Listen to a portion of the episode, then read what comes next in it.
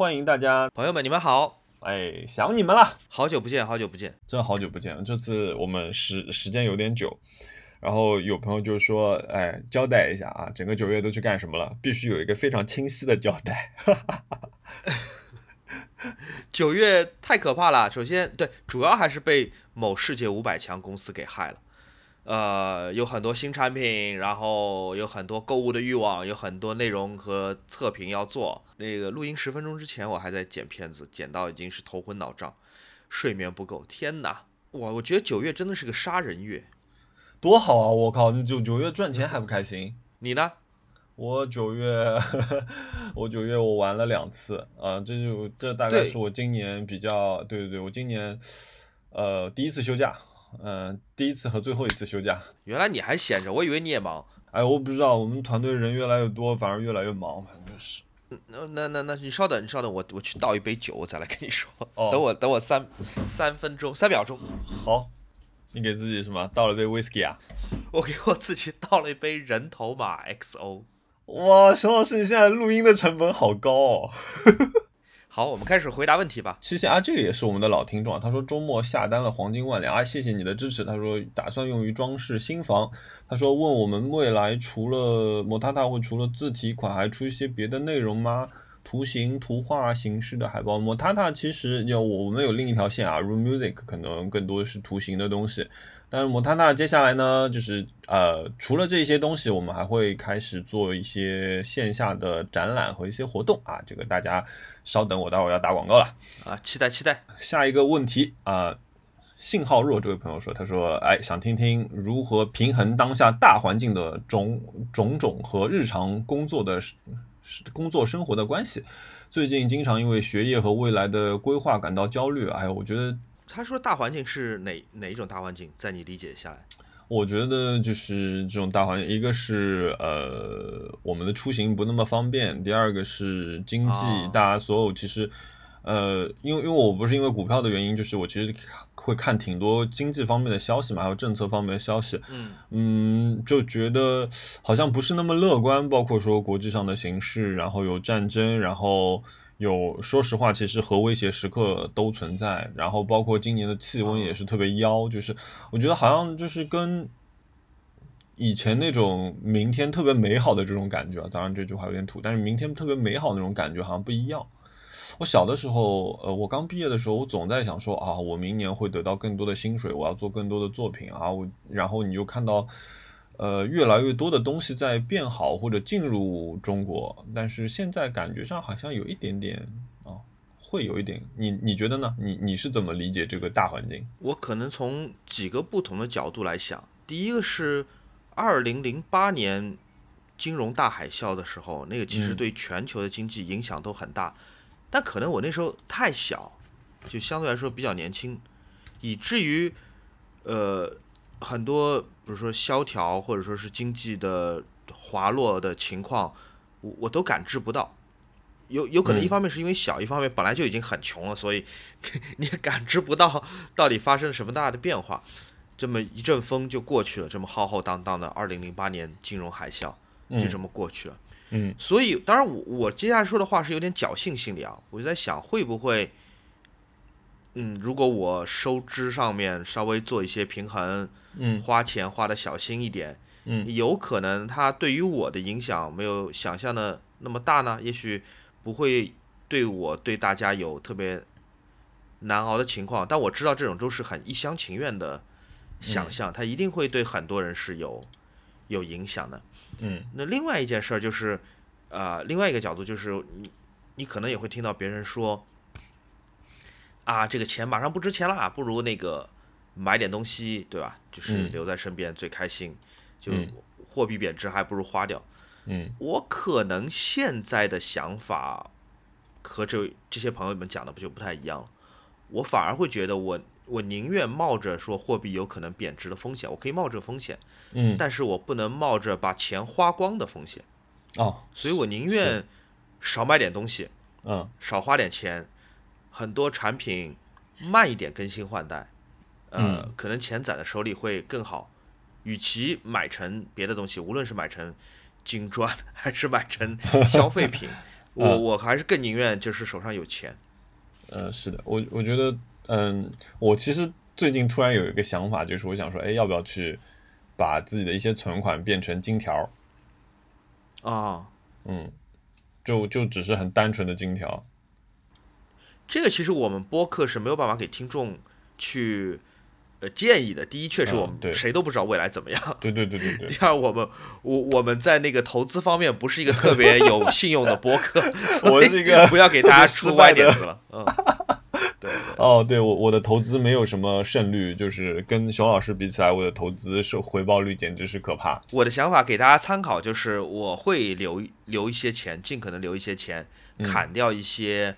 不那么需要的支出，至于你会怎么过，或者你会怎么嗯保证今年能够开心过下去，那可能就是你的决定。嗯，是。OK，下一个问题啊，这个问题要靠熊老师。他说想问一下熊老师，手表有一个权威查价格的地方吗？他说，因为比如说像球鞋啊这种，在二级平台上都可以看到一个基准价。他说：“感觉表的价格是根据表商的心情在波动。”他说：“他的父亲快五十岁了，十年前买过一只欧米伽的蝶飞。”他说：“现在他想，他爸爸想要买一块四十万左右的表。”哇哦！他说：“请问有什么推荐？”四十万左右的表，他们的价格就会呃相对比较透明。第一个是去 Chrono Twenty Four 一个全球的二手表交易网站，嗯，叫 C H R O N O 二十四 Chrono Twenty Four dot com。去查一下全世界别的表商卖同样型号的表卖多少钱。但是你要注意啊，就是这四十万的表，它可能还有很很多不少讲究。有的表可能型号是一模一样的，但是黑的盘面和蓝的盘面价格天差万别。也有可能，比方说黄金的和白金的价格是千差万别的。所以你在搜价格的时候，看看别人卖的表。卖多少钱？你要先看看是不是材质、颜色和你想要的那块是一模一样的。另外呢，就是 Chrono 二十四它有一定的呃参考意义，但是还是要打个折。打多少折我不敢说，但是 Chrono 二十四我觉得它标价是比较贵的，它一定呃固定的比例比正常的市面价贵一点，所以它只是给你做参考。哦，这样子，因为我是在 Chrono Twenty Four 买过一块表的人。啊，是吗？对对对，就到四十万这个级别的表，我觉得 Chrono Twenty Four 都比正常价价格要高一点。还有一个办法就比较鸡贼啊，就就非常非常鸡贼，在在道德上我不敢保证它是完美的，就是你上闲鱼，你看看别的卖家有卖这块表的，嗯，你跟他谈论个价钱，嗯，你跟他谈一个价钱，他愿意卖给你，或者他告首先他要告诉你有货，如果没货的话呢，他报任何价格都是没有参考意义的。嗯，有货的卖家，你跟他谈一个价钱，那个能谈下来的价钱就是一个很接近中国市场价格的。哎，现在是不是一个买表还不错的时间？我不敢说，嗯，我不敢说。现在汇汇率波动比较厉害。对，我不敢说支持或者反对，我只是说，现在是不是应该花四十万买表，非常因人而异，真的。嗯。嗯，是的，没错。好，以上仅供参考。呃，罗加艾伦问，他说想问一下两位，他说你们在全球范围内最喜欢的美术馆有哪些呀？哎呀，这个实在是量太大了，我们一人讲一个吧。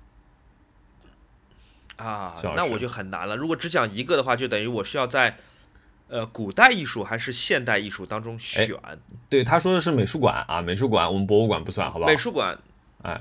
呃，但这个概念还蛮，嗯，大英就不算，大都会，大都会也不算，哎，美术馆，那那那我那我这样吧，我就我就还是选 MoMA 吧，我最喜欢是 MoMA 美术馆。如果是具体的艺术馆的话，我喜欢是 MoMA，纽约的 MoMA。嗯嗯，我喜欢，我我就今天正好在聊到，就是跟朋友聊到，我觉得我还是喜欢，呃，蓬皮杜多一点，美术馆的话。我能改答案吗？我后悔啊！你改，你改。我想了一想，到底我是更喜欢 MoMA 还是更喜欢泰特？嗯，我想了想，还是更喜欢泰特。泰特哪一个？当然是泰特 Modern，泰特现代，对吧？嗯嗯。伦敦有两个泰特，一个是 Tate Britain，它是更相对来说偏古典艺术的。嗯。还有 Tate Modern 是一个现代艺术和当代艺术殿堂。呃，我我想了想，我更喜欢 Tate Modern，是因为第一，它场馆更大。嗯。第二，它我觉得呃比较来说，Tate Modern 的展览普通人看得懂。嗯然后第三就是 Tate Modern 的顶楼的天台风景实在太好了。嗯，对，好啊。然后啊，这个防腐威化的朋友说，他说，哎，他说问我有没有看过 JoJo 的第六部动画，他说那个感觉第六部剧情没有之前这么好看。哎，熊老师，你看过 JoJo 吗？从来没有看过。哦，真的吗？你至今从来没有看过 JoJo，真的是太好看了。呃，第六部啊，就其实我有我有我有回过这位朋友，就是我觉得我也是啊，我我我跟他的感受很像，比如说，呃，三四五其实是我很喜欢的，就是动画化这三部我其实都非常喜欢，然后我觉得各有很大的一个特色。可是到了六之后呢，因为鳗鱼强在这一集里面就要挂掉了，在这这一这这一部里面，所以就是而且包括他的那个。剧情的精彩程度啊，虽然它还是有很精彩的人啊，比如说那个 Weather Report，就是它里面有一个人物的角色就叫天气预报啊，那个那个很棒，包括他用雨滴弹琴的那一段，嗯，但是呢，就是相比较来说，第六部确实会，我也感觉是稍微弱一点，但是我很期待接下来的第七部，那可以说是我在全系列里面最最期待的一部，就是在世界加速之后完全重启的一个全新的世界。啊，我非非常期待这部的动画化。好了，好，东儿东电儿台他说，呃，工作问题，他说工作几年能力达到了一个瓶颈，他说发觉很多同龄人已经是 team leader，或者说是或者组内能力。强好几个 level 的 leader，他说比自己大不了两岁。他说想想问一下，他说如何平衡心态和一直保持上升的一个状态？呃，哎，你最近有看那个汤姆克鲁斯演的那个《壮志凌云》的第二集吗？我先岔开一下。看了看了看了，我觉得那个很有意思，就是他过他过了这么多年，汤姆克鲁斯演的那个角色 Maverick 还是一个普通的教官，然后当时他的同事已经做了太平洋舰队的司令官了。嗯。呃，我觉得这是回答我 回答那个刚才朋友那个问题，就是没没有办法，这世道上有很多没有公平可言的一个事儿。那也许啊，通过一些比如说努力，或者通过一些钻营，呃，我们可以跟所有人一样，或者甚至更快的升职。但万一这种事情发生在我身上，啊，我就往好的一方面去看吧。嗯。呃，确实，你只要在职场待过一段时间，你会知道这种不公平太常见了。对，就有时候，有的时候，这个不公平是不公平是落在我的同事身上，我升的很快，他们没有。嗯，有时候是落在他们身上。嗯嗯，啊，这咋办呢？这个心心态放平，真的就心态放平。嗯，工作这个就跟下雨一样。呃，我我我我大概我我觉得以我的经验提供一个参考吧，就是我觉得工作啊，工作这个事情，其实工作的能力只是其中一个部分。呃，包括说，比如说我们设计师来说，你能做多棒的图，这只是你的一个能力，但是工作是一个综合能力，然后。一般来说，我我其实我接触过的几家公司，他们都会提供两种路径。当你比如说升到了一定呃等级之后，那就是一个就是说我们叫呃个人的贡献，就是 individual contributor，呃或者说是就是专业专业技能拉满。还有一种呢，你可能走上了就是比如说 manager 的路线，你需要去卖稿啊，你需要去呃照顾团队啊，运行运行整个团队啊这样的这样的工作，也就是我们所谓的 team lead。那呃，其实这两条路线都可以做到一个很很高的一个级别。那这个也要看，就比如说我为什么刚刚说工作其实是一个综合能力。比如说，如果你觉得自己并不是那么想呃加强自己的社交或者社交。呃，欲望没有那么强，我只是想好好的去做东西。包括说，我以前我记得我 Frog 的那个我的老板，一个一个瑞典人，他就跟我说，他其实很希望自己能够一直戴着耳机躲在显示器后面，而不是被推到前面要去跟客户 present 啊，要去跟客户卖稿子啊，要去跟各种各样的人去，你知道，就是做 one on one 的那种 talk 啊，就是他其实没有很引就就是享受这件事情。所以我觉得这是一个参考，所以不一定是说你要变成 lead，而是你可以让自己的工作能力变得很强。OK，呃，Jelly Link 他说年龄问题，哎哎，年龄问题，他说两两位老师觉得自己不那么年轻的事情是什么？哎呀，就是这这个这个问题只需要我来回答就可以了。熊老师毕竟还年轻，谢谢。呃，觉得自己哎，其实其实我今天看到这个问题，我就在笑，就是我今天可以，我今天发生的事情就可以回答你这个问题。就是我最近不是因为呃，觉得自己有点胖，在进行一个减肥的过程中嘛，然后可以聊这个减肥的过程中。就是我每天都在骑车，我从上个星期天开始，我每天两趟自行车，一趟十公里，就我上下班其实就是用自行车通勤了。然后呢，我就每天都在换自行车，我今天骑 Brompton，明天骑公单架，后天骑了竞速，就是呃，然后我昨天晚上，昨天我去看我爸妈的时候，我就顺带把我之前大概一个月之前运去我妈那的那辆公路车给骑回家了。那就是晚上呢，路有点空，有点宽，然后就骑了稍微快了一点。那就是你知道，就是那种乘风的感觉是很棒的嘛。可是发力一猛之后呢，我今天站不起来了，我的腰上一根肌肉给抽住了。啊！哦，所以我现在我对我现在腰上就贴着伤筋膏药呢，就是。然后这一刻呢，我是觉得自己哎呀老了。其实昨天也没有骑多快，我昨天平路到了三十八公里每小时。一小段啊，也没有，也不是一个巡航，然后，然后今天我的腰就直不起来了。我觉得这个可能是我觉得哦，我没有那么年轻了，然后我的新陈代谢没有那么快了，我要减肥不像以前那么迅速了，就是这个还是一个比较明显的一个一个感受。我觉得，对我来说，我觉得，呃，我可以开始感觉到我的年纪大了，或者我我已经至少已经老到一定程度了。是开始发现，我我要替父母做决定了。小到比方说去亲戚家做客，选什么礼物，嗯，啊，穿什么衣服，或者大到替他们担心，呃，他们的健康或者医生的预约，或者怕他们手机上装应用或者呃找装修快递服务被骗。总而言之，就是。当我感知到我开始操心我父母的事儿了，嗯，我开始做他们小时候为我担心的那些事儿了，嗯，呃，这一刻好像确实你会觉得，嗯，同时感觉到变老和变得有，嗯，有有有责任的成就感，两成就感跟变老这两个感觉是同时来的，嗯嗯，是的，我同意。我我至今呃，我插插一个呃题外话，我至今就记得，就是我大学大二的时候，我闯了一个很大的一个祸，然后我爸那个时候在连云港出差，然后听到这个事情之后，他立即就从那个连云港坐长途汽车到杭州来，那个时候帮我去解决那个问题，然后他帮我全部解决完了之后，啊，我怎么了？你不会是怀孕了吧？我我是我哎，我是这样的人吗？熊老师啊，你哎，你 不要对不起，对不起，我在猜到底什么事儿能那么大？你继续讲。没有，因为因为因为我跟人打架，我啊，对，因为有人抄我的，有人抄我的设计，那个时候我就不爽，年轻气盛嘛，然后把人打进医院了。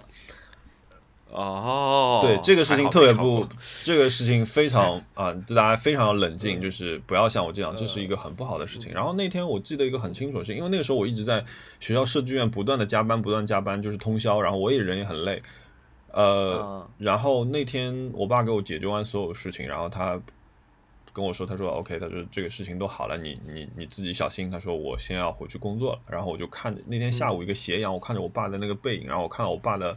头发白了，哦，我觉得那那一刻我就是，就是我觉得那是一个时间点，一个非常清晰的，我觉得可能这辈子我都会记得很清晰的一个时间点，就是你你不年轻了，至少就是说你要对自己做的事情要负责了，这样一个事情啊。好，哎，好，我们聊一点开心的事情啊。这位 Pink Sleeper 他说，哎，这位朋友他说，圣诞期间自己想去日本玩半个月。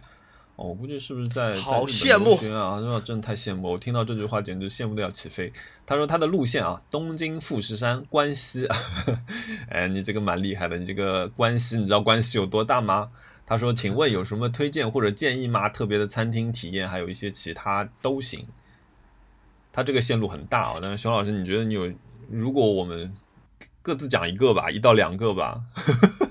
这个感觉问 C B V 可能他更熟吧，呃，我想想啊，我我我和 Run 在富士山底下一个什么湖来着？那个湖我们玩了三天，玩的很开心。河口湖对河口湖，富士五湖对，就是呃人也不算多，风景又特别美，而且就各种各样的小就家里面夫妻档开的小的什么天妇罗店、小的寿司店、小的汤锅店，每天换着吃，特别的开心，呃，又很温暖，而且还花不了多少钱。嗯。然后我们在河口湖周围，就我们租了辆车嘛，嗯，我们在河口湖绕着它在转，我们就能看到很多，比方说渔民，嗯，还有那种可以租着开的船，我们还划了船。我还看到有正好正好有一个村里面有那个他们村民的周末集市，什么都有卖，有水果，有那种日本的那种糯米的点心大福，有那个呃鸟的屋子，就是他们用木头做的一个小小的屋子放在门口，是鸟可以进来住的。我们的我们也买了一个，因为我们觉得后来这这个小屋子特别的漂亮，就是不是给鸟住都挺漂亮。就我们一路在河口湖周围有很多很多大大小小的。呃，奇遇，嗯，所以我觉得还挺挺开心的，嗯，然后剩下的，比如说，如果是城市类型，京都、大阪、奈良，呃，这个网上有很多很多攻略，我觉得，嗯，对，呃，我觉得对东京，我觉得很丰富啊。东京其实，其实我我去东京，我主要走的一条线就是去二十一，然后六本木国立新国立美术馆。二十二一二一那个呃，site 那个美术馆设计设计美术设计，哎，算是啊，对，它是美术馆。然后它其实那个属于那个三宅一生他们集团的。然后那个呃，佐藤卓就是操刀了它整体视觉的一个设计。它其实它那个设计还挺挺有趣的。它是用那个车牌的这样一个形式去做了他们那个呃美术馆的一个形象。这是一个。呃，我非常非常喜欢他们的策展，这是一个我只要去东京必去的一个美术馆。然后那顺带呢，这个时候就是国立新美术馆离它很近，那所以一定也会去看一下。嗯，其他的，呃，我觉得我可能会推荐一条京都的路吧，就是这个也是很多人很容易查到的一个东西，就是你可以搜一下那个哲学者步道。嗯，这条路呢，它的名字就叫哲学者步道，我觉得也是也是挺好玩的，就是它好像给你一种特别的一个气质。这样一条路其实是一条普通的普通的一一条河边小路，然后这条路它可以一直通到南禅寺，呃，所以你从它的起点一直走到南禅寺，可能二十分钟、三十分钟走慢一点，然后路上也会你会碰到很多小野猫，然后很多人喜欢在那儿拍小野猫，呃，挺舒服的一条路。如果你是在嗯，怎么说？夕阳的时候，夕阳的时候去。如果你这个时候恰巧在南禅寺附近的话，你会看到一个很漂亮的一个粉色的夕阳，呃，在你的右手边。然后顺着你，你就进到南禅寺。就南禅寺也是我非常喜欢的一个寺庙，因为它不是那种，呃，怎么说，特别肃穆或者说是特别严肃的这样一个寺庙，它给你的感觉还是很温和的。而且它的那个木头啊，它它门口那些木柱啊，它都不是刷红的，它都是保留木头原色的。呃，所以整个寺庙跟周围的树木融合的很好，很古朴。然后你往里走，往里走有一个水渠，你上到那个水渠之后呢，就顺着这个时候我们面向南禅寺的那个那个寺庙啊，你这个时候往右边走，顺着水渠走，这条路非常非常漂亮，是顶上的那个树已经完全围成一个树洞了，然后就一直往前走，一直往前走，呃，走到水渠的尽头下去之后，你就会发觉一条那个。呃，废弃的一个火车轨道。那这个轨道呢，它在春天的时候我就不建议你去了，它是一个非常热门的观樱花的一个景点。但是如果你在一个秋天不是人不那么多的时候走到那边的时候，其实还挺挺舒服的。它是一个缓下坡，很长。然后你走下这条路之后呢，你就会在你的右手边看到那个呃京都的动物园。呃，很小的一个动物园，很很很很很像我们小时候印象中，不知道我不知道这样说对不对？比如说像我小的时候去西郊公园看上海的那个一个一个动物园，就是一个个很小的笼子，然后里面也有那个比如说，哎，那个摩天轮啊这些小的游玩的东西，它很有时代感。然后你再往前走，就走走走到了那个明治神宫，然后是京都的呃。呃，歌剧院好像是，还是音音乐厅，反正这样一个建筑。你说东京啊，京都，京都，不好意思，sorry sorry，我错了，是平安神宫，是京都的平安神宫。啊，平安神宫。啊，对。然后，如果你如果你在比如说下班的这个时候，你走过那个平安神宫，你会发觉很多拿着日式长弓的少年少少女们，就是还、啊还蛮好练射箭看的。对，那边是一个啊练长、长剑的一个地方，长弓的一个地方。嗯，好像那个三十三间堂也在附近。哎，三十三间堂是在那边吗？我没住过。不是三十三间堂是一个佛堂，是呃、哦，是那个寺庙，是那它个是那个，对对对对对，sorry，对山本博司拍过，那那个非常嗯非常壮观，里面是有一千座还是两千座菩萨的像，嗯，就是特别震撼，特别酷，然后也有点有点有点呃阴郁啊，那你就 真的特别酷。嗯嗯，对我我我觉得京京都是一个特别特别适合，比如说，如果你住不是住酒店，就是你租一个民宿，然后民宿一般会配自行车的，你骑个自行车在那溜达，其实挺舒服的这样一个地方。反而嗯地铁倒没那么方便。哇，好详细啊，莫老师。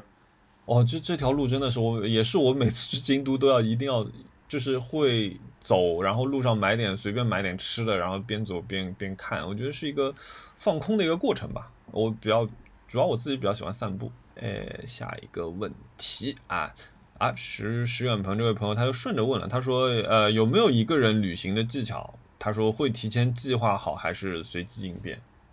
哎呀，这个没有这么绝对，我觉得我好像是计划一个大概，比如说像我们这次去千岛湖，我们就是计划了个大概，我们就说啊，头两天在千岛湖，主要的目的是环湖，然后后两天在台州，主要的目的就是吃台州菜，最后一天在绍兴，目的就是吃绍兴菜，天哪，都是在吃，然后就回上海了。就是然后这这一圈的目的也是说，为了不想到千岛湖就直接回上海，所以我们去绕了一圈吃。对，所以我觉得是是一个大方向。嗯，你说？我的计划一般都是非常可变的，我可能只会先定好，比如说，呃，假设是去个很远的地方啊，去，嗯。比如说出国，或者是，呃，去西藏，嗯。可能去是哪一天，回来是哪天，这个票是先定好了。嗯。但是在那边具体是每天吃什么，每天去看什么，嗯，可能会有很大的弹性。有的时候可能走在外面说，哎，我好困，我下午我不想玩了，我出去回去睡一觉，嗯，一定也可以调整这个计划。嗯所以我差不多是二合一吧，就是我有一点点嗯是固定的，剩下一部分是非常非常可可调整的。哎，我问你一个问题啊，比如说，如果你今天出去玩儿，你比如说你到了这个地方，你最晚最晚可以晚到什么程度去订酒店？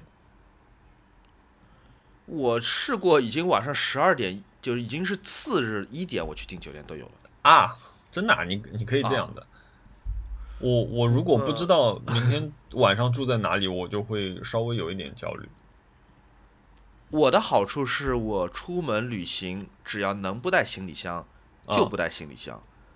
呃，只要能背在身上都好。嗯背在身上的好处是在于，就是我很多决定可以放到最后一秒去去去做。嗯，是的，我住在哪儿都可以。我以前在英国玩的时候，比方说我在嗯普斯茅斯或者说南安普顿这种大城市嗯玩了一整天，天都黑了，嗯然后搜一下周围的酒店的价格，发现都有点贵。我甚至可以坐火车坐一站，坐到它最近的一个乡下，住嗯在那个乡下，啊好便宜就会哇，哦，啊、这个挺厉害的。对，哎，你你你等我一下，我上个洗手间。好的。好啦，我来啦。下一个问题哦，这位，哎，一个一个金字旁加上一个颜色的色，这个字念什么啊？绝吗？色是这种元素，念什么？色色哦，啊，这位是叫种元素。啊，这位叫白色星球的这位朋友啊，就是用这个色嗯这个元素的这个朋友，他说，他说他其实没有想要问的问题，但是他说想特别一下感谢，特别感谢一下熊老师多年的一个陪伴。他说他以前好啊，像谢谢你。斗大一点小事，他说他就要去私信你求安慰。他说他到现在已经可以就是一个人安然去面对很多事情了，人生很多崩溃的时刻。他说熊老师温暖的话术都陪伴了他，呃，所以 谢谢你，但 但我其实跟大家说话也没有什么话术啦，这个就，但我我哦话语话语能是我的错，我的错话，语不说啊啊，是吧？吓死我了，不是话术，呃，话我还术我还挺愿意跟性质不对。我还挺愿意跟大家聊天的，所以无论嗯是在私信里还是在哪儿，呃也不算什么帮忙，就是你开心嗯我开心啊。啊，这样最好，对。然后他祝福我们就是顺利啊，好，大家一起加油吧。啊，下一个问题，哎，这位朋友，哎，好，你来这个节目非常正确啊。他说，疫情之后恢复常态化管理开始，他就开始了报复性消费。他说这几天老爱逛超市，总想买点什么回家。有相对克制的方法吗？感觉这样不太行啊。我这这怎么怎么克制啊？这有什么好克制的啦？这个克制的方法就是上秤啊。但如果你现在感觉你不理性，那也没别的方法，我也不知道。但如果逛超市听起来还好，比逛什么恒隆、久光报复性消费要要要好一些吧。超市的话，买些水果，买些饼干，是不是啊？对啊，买吧，那就。对啊，你说要怎么克制嘛？就是上秤呀，就是这就是我克制的办法。我前两天上完秤之后说哦，sorry。呃，给我张说，他说，请问啊，他说两位啊，我最近有点不思进取，摆烂会上瘾吗？如何重拾动力？摆烂当然会上瘾啦。如何重拾动力啊？熊老师如何重拾动力？呃，好难回答。银行卡让我重拾动力，银行账户让我重拾动力。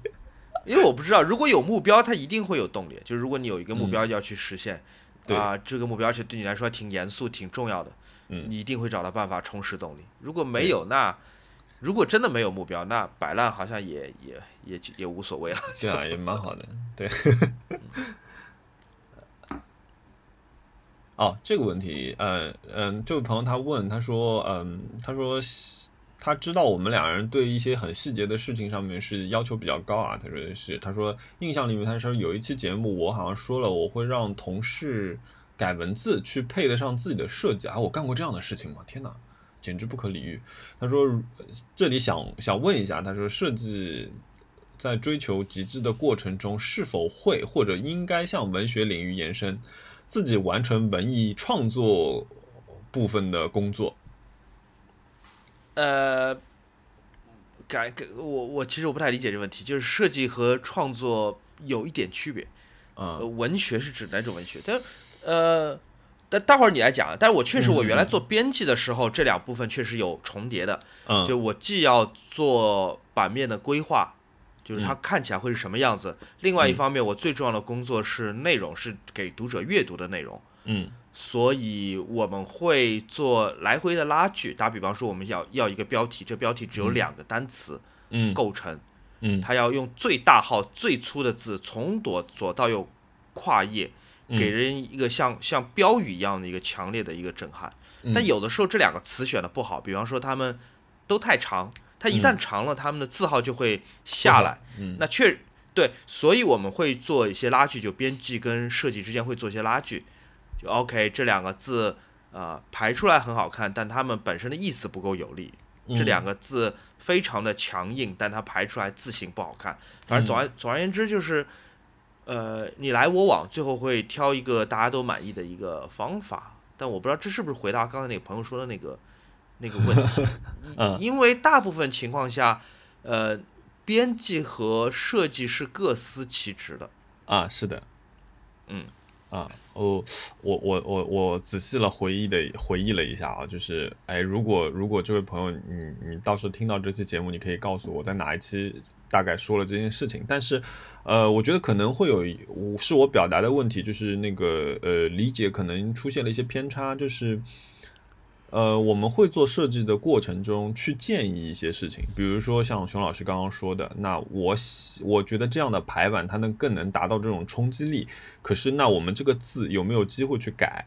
那我觉得这个事情呢，我是会做的，但是一定呃明白，就是在这件事情，如果这个项目是我的项目，我是最终拍板的那个人，那我会跟呃文呃写文字的同事去商量这件事，我说，哎，我大概需要这样一个东西。那我的目的是什么？因为我们做东西最终做创意，它最终是有一个目的的。我的目的是什么？所以我希望你能够配合我去，呃，做一下这样的改变。那这里绝对不是说配得上我的设计，因为我的设计也是为了呈现最后的这个 idea，所以这个没有配得上和配不上这一个说法。呃，我觉得这里始终大家是在一个商量的过程中。那如果是对方，比如说是有的时候是文字部分的同事，他可能是最后拍板这个人。那我们就得跟他说，那我觉得这是一个更好的方案，但是至于选不选择这个方案是他决定的事情，我们也要尊重。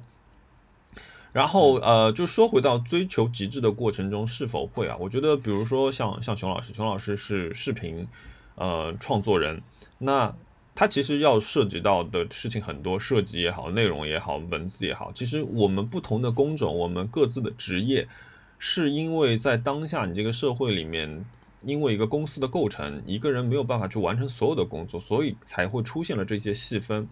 作为一个创意的人，呃，或者说作为一个设计的呃设计师来说，你一定是综合的一个思考，因为你脑子里面一定会有最终想形成的一个东西。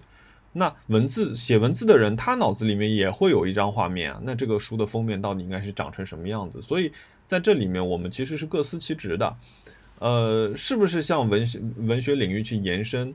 是或者不是，这个就没有办法去给你一个明确的答案。我觉得，如果是我自己的作品，我当然会啦，因为我可能是看了一些文字之后产生的一些反馈。嗯，所以你你说一个项目，绝对不要想说一个项目一个人说了算，全部由他自己的决断来完成。我觉得我们很多时候能做出一些好的东西来说，拉扯这个过程是非常重要的，而且拉扯的这个过程中，其实能够学很多事情啊，很有道理啊。哎，下一个问题是，他说，哎，他说我们两个的购买和收藏很让人羡慕啊。他说他自己也保存了很多非常喜欢的东西，但是他有时候会想到自己如果突然消失，哎，你这个问题很特别。他说这些美好的东西可能不会被别人珍惜，想问一下两位主播，偶尔会不会会不会有类似的烦恼？是否考虑过自己的宝贝之后的安排？这个问题其实我们之前播客里讲过，然后不妨再呃再大概简单说说。正好今天对。正好我看到今天，呃，我我在新闻里面看到有美国有一个很重要的黑胶收藏家，八十多岁过世了。他收藏的是，呃，更古老的那种黑胶，是七十八转的。我们现在黑胶都是三十三转的，它是更古老的那种七十八转，有点像黑白老电影里面放的那种带大喇叭的留声机用的那种黑胶。它的收藏能够抵得上，呃，比如说美国国会图书馆。相关的这类音像制品的收藏好几万张，所以这个问题就很自然而然。那最珍视它、最懂它、最懂得分类和整理这些收藏品的人过世了，那这些东西无论就价值还是体积，对于他的后代或者说亲友，都是一个很大的负担。那你首先，我觉得让你的朋友、后代或者是家人替你继续保管这些东西，是不现实也不负责任的。对我来说，我我永远不会做这种梦。那他们最好的去处有哪些呢？第一个，你可能我我我也许我会生前立遗嘱，我把它捐给一个呃正好有这一类收藏或者需要这一类收藏的图书馆或者说是公共机构，大家都可以看到这些东西。但考虑到，因为我买的那些唱片，它们的内容并不是特别的稀有，他们稀有的是版本，因为在图书馆里，大家是要。呃，阅读或者是听到这些音像制品或者书的内容，对吧？他们不在乎这个产品它本身是不是一个限量或者稀有的一个东西，或者有没有签名，其实是不重要的。那也许捐给公共机构、捐给图书馆没有那么的必要，那就是第二个可能。嗯，那就卖掉呗，那就没关系啊，就拆碎了卖掉。嗯，啊，卖多少钱我也无所谓，反正我已经死了。嗯，我记得我有记得你说过，就是 让对他就卖掉这些东西，就卖掉就卖掉，对，卖掉它会从一个完整的收藏，它必然会被打散，变成呃散开来的这个这个状况。那可不可惜呢？确实有点可惜。但我的收藏就是这么来的，我的收藏就是买了别人打散的东西，组成了我自己的一个收藏。那等到我的收藏被打散，它会在别人家又组成一个新的收藏。嗯，所以嗯，很好，生生不息，circle of life，我觉得没有问题。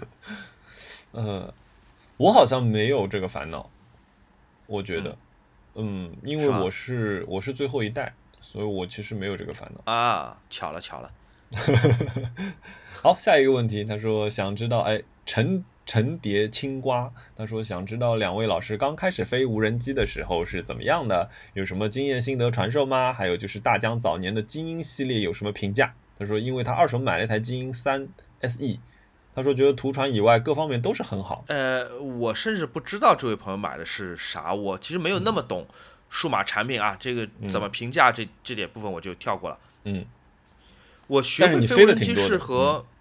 对我学会飞无人机是在泰国，呃，有一位我们的朋友叫 Evan，然后还有 CBVV。嗯 CBV 当时已经会飞了，另外一位朋友更加是高手，嗯我是完全哆哆嗦嗦学会了，有点像骑自行车。嗯呃，我飞到空中，很小心的做每一个动作，做的都很慢。然后我的朋友会在边上鼓励我说：“哎，你其实可以试一试，一边后退一边升高，你可以试试一边前进一边升高，你可以试试嗯一边旋转一边下降。他甚至就会鼓励我说：“哎，你看前面有一个小的那种足球的球门，当然没有嗯网啊，就是一个嗯足球球门。他说你试一试一边录像，打开录像，然后快速穿过这个球门。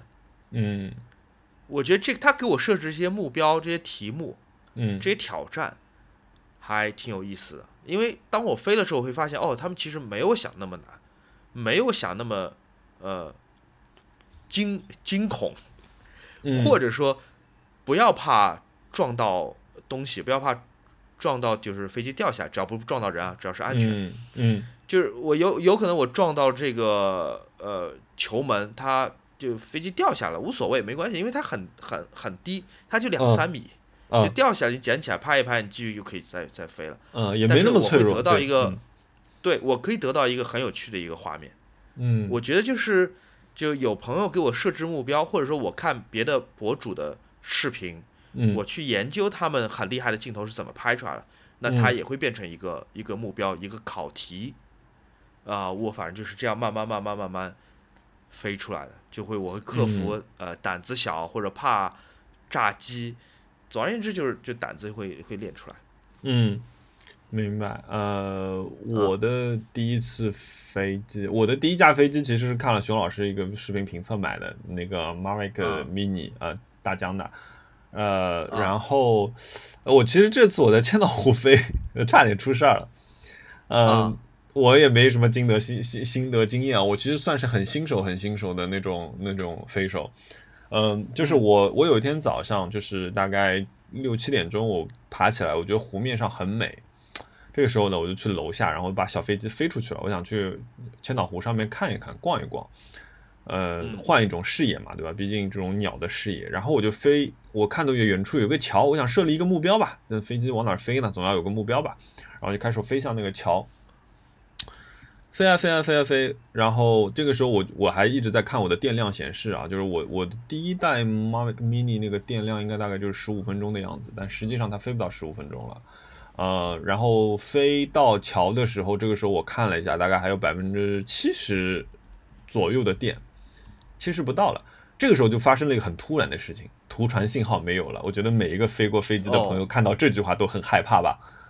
是，然后 图传信号没有了，哎呀，我想说完了怎么办嘞？哎，这个这个这个这个小飞机就这么没了。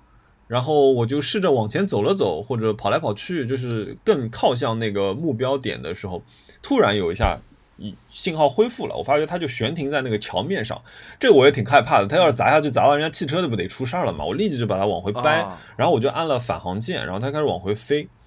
可是这个时候，我发觉我的电量已经在百分之四十了，也就是说，我在丢失信号的这几分钟里面，飞机一直在做一个悬停，然后它就一直在那边飞着，然后我的电量啊可能已经回不来了。但是我不管，我就哦拉足了马力往后飞，往回飞。然后呢，这个时候就是快飞到，就是我看到我那个酒店是一个小点的时候，已经快看到就反向在看的时候，这个时候显示它显示了就是说电量呃已经很少了，好像电量只有百分之二十了。他说你你得就是立即返航或者说怎么样，那我不管，我就继续飞。你知道那个小飞机电量到最后百分之十的时候，它会选择主动下降，你知道吗？我不知道你有没有飞到过这个程度，它就选择主动下降可以取消吗、o k 他这个时候他跟我说，他跳了一个东西，就是我回头可以把这段视频发出来，就是他往下飞，他他飞到的时候，他说现在呃飞机要下降了，因为没电了，所以你其实只有可以左右左右操纵摇杆来躲避障碍物。然后这个时候我的飞机在哪里呢？我这个飞机在湖上。哦，那完了。然后呢，我就我一我看到旁边有一个建筑，我也不知道那个是个什么建筑，我就把方向盘往那边掰，就让它先靠近岸边。我当时的心态是，你先靠近岸边，哪怕我待会儿开车去取也可以。然后呢，我就让他先靠，哎，好不容易靠过去之后，我发觉，哎，这个不就是我们酒店的入口处嘛？因为这个酒店是一栋栋小房子，酒店的入口处。啊，我想，哎，那有希望了。然后这个时候我就让他拐到了一个，就是就是我大我大概知道在哪个位置，可是是一个小的一个小径这样一个地方。后来这个小飞机在最后一刻，最后跳没电百分之一的时候，它是我让它撞在了一个那种呃怎么说？花坛上面不是花坛，就那种比较密实的花丛上面，呃，绿叶的植物啊，不是花啊，这样不是毁花，然后就撞在上面之后，呃，屏幕就黑掉了，然后我就立即跑下去去去找飞机，后来还找错地方，找了很长时间，终于找到，就小飞机除了那个叶片上面有点耗损以外，其他没有任何问题。那我觉得这个就是心得经验，就是一定要知道，就是时刻关注电量，不要就是像我这样就是。像图传失去信号之后，其实我是没有任何，呃，一个一个怎么说备案的备用方案的。这样的飞机飞在一个呃路上的话，是其实是蛮危险的。所以大家去飞的时候，最好是还是提前了解一下这个区域的环境和信号是怎么样，还蛮重要的。啊，反正我开始飞无人机上的第一节课，就是反反复复周围的高手们告诉我的，就是你这个飞机炸了、毁了、掉在海里面都无所谓。嗯，绝对不要砸到人、砸到车、砸到小动物，千万不要。嗯，这是个很可怕的事情。对，对，不要撞高层建筑。嗯，大家一定要记住。呃，我找嫌疑问他说购物问题啊，他说 AirPods Max 现在值得买吗？感受如何？熊老师有吗？熊老师有 AirPods Max？AirPods Max 我有。嗯，值不值得买啊？我觉得不值得买，我可以这么说吗？我是我是买了，我知道你买，我知道你买，而且我我那个还是最贵的时候四三九九嘛，啊，但我仍然觉得它很贵。现在拼多多是不是就三千出头一点？真的假的？哇，我生气了。好像是的，但我觉得还是挺贵的。我觉得三千多块钱买这个耳机，而且是个两年前的产品，我觉得还是挺贵。而且 AirPods Max 它季节真的是季节限定哈，这个夏天真的一点都戴不了，非常非常热，嗯，而且。我还是建议你那个先去店里面戴戴试试，就是不要听一耳朵就摘起来，戴个五分钟就非常厚颜无耻，不管边上吉尼斯巴的人怎么看你，戴个五分钟十分钟，感觉一下就是你头呃包括两耳朵对于这种压力加的力道呃反应如何？嗯，就反正说到这儿了吧，就是我现在剪片子在家里面用，剪片子家里面用。呃，好处是在于，我觉得累了，我立刻可以脱下来，嗯，而且我没有必要说一定要把它挂在脖子上，我可以放在桌上，因为我不在大街上，所以我可以把它放在桌上，放在任何别的地方。那如果你要把它当做你的，呃，课堂或者是寝室的耳机，你把它当做它，把它当做是出街的耳机，嗯，我我现在觉得 AirPods Max 没有那么的适合，至少这一代没有那么适合。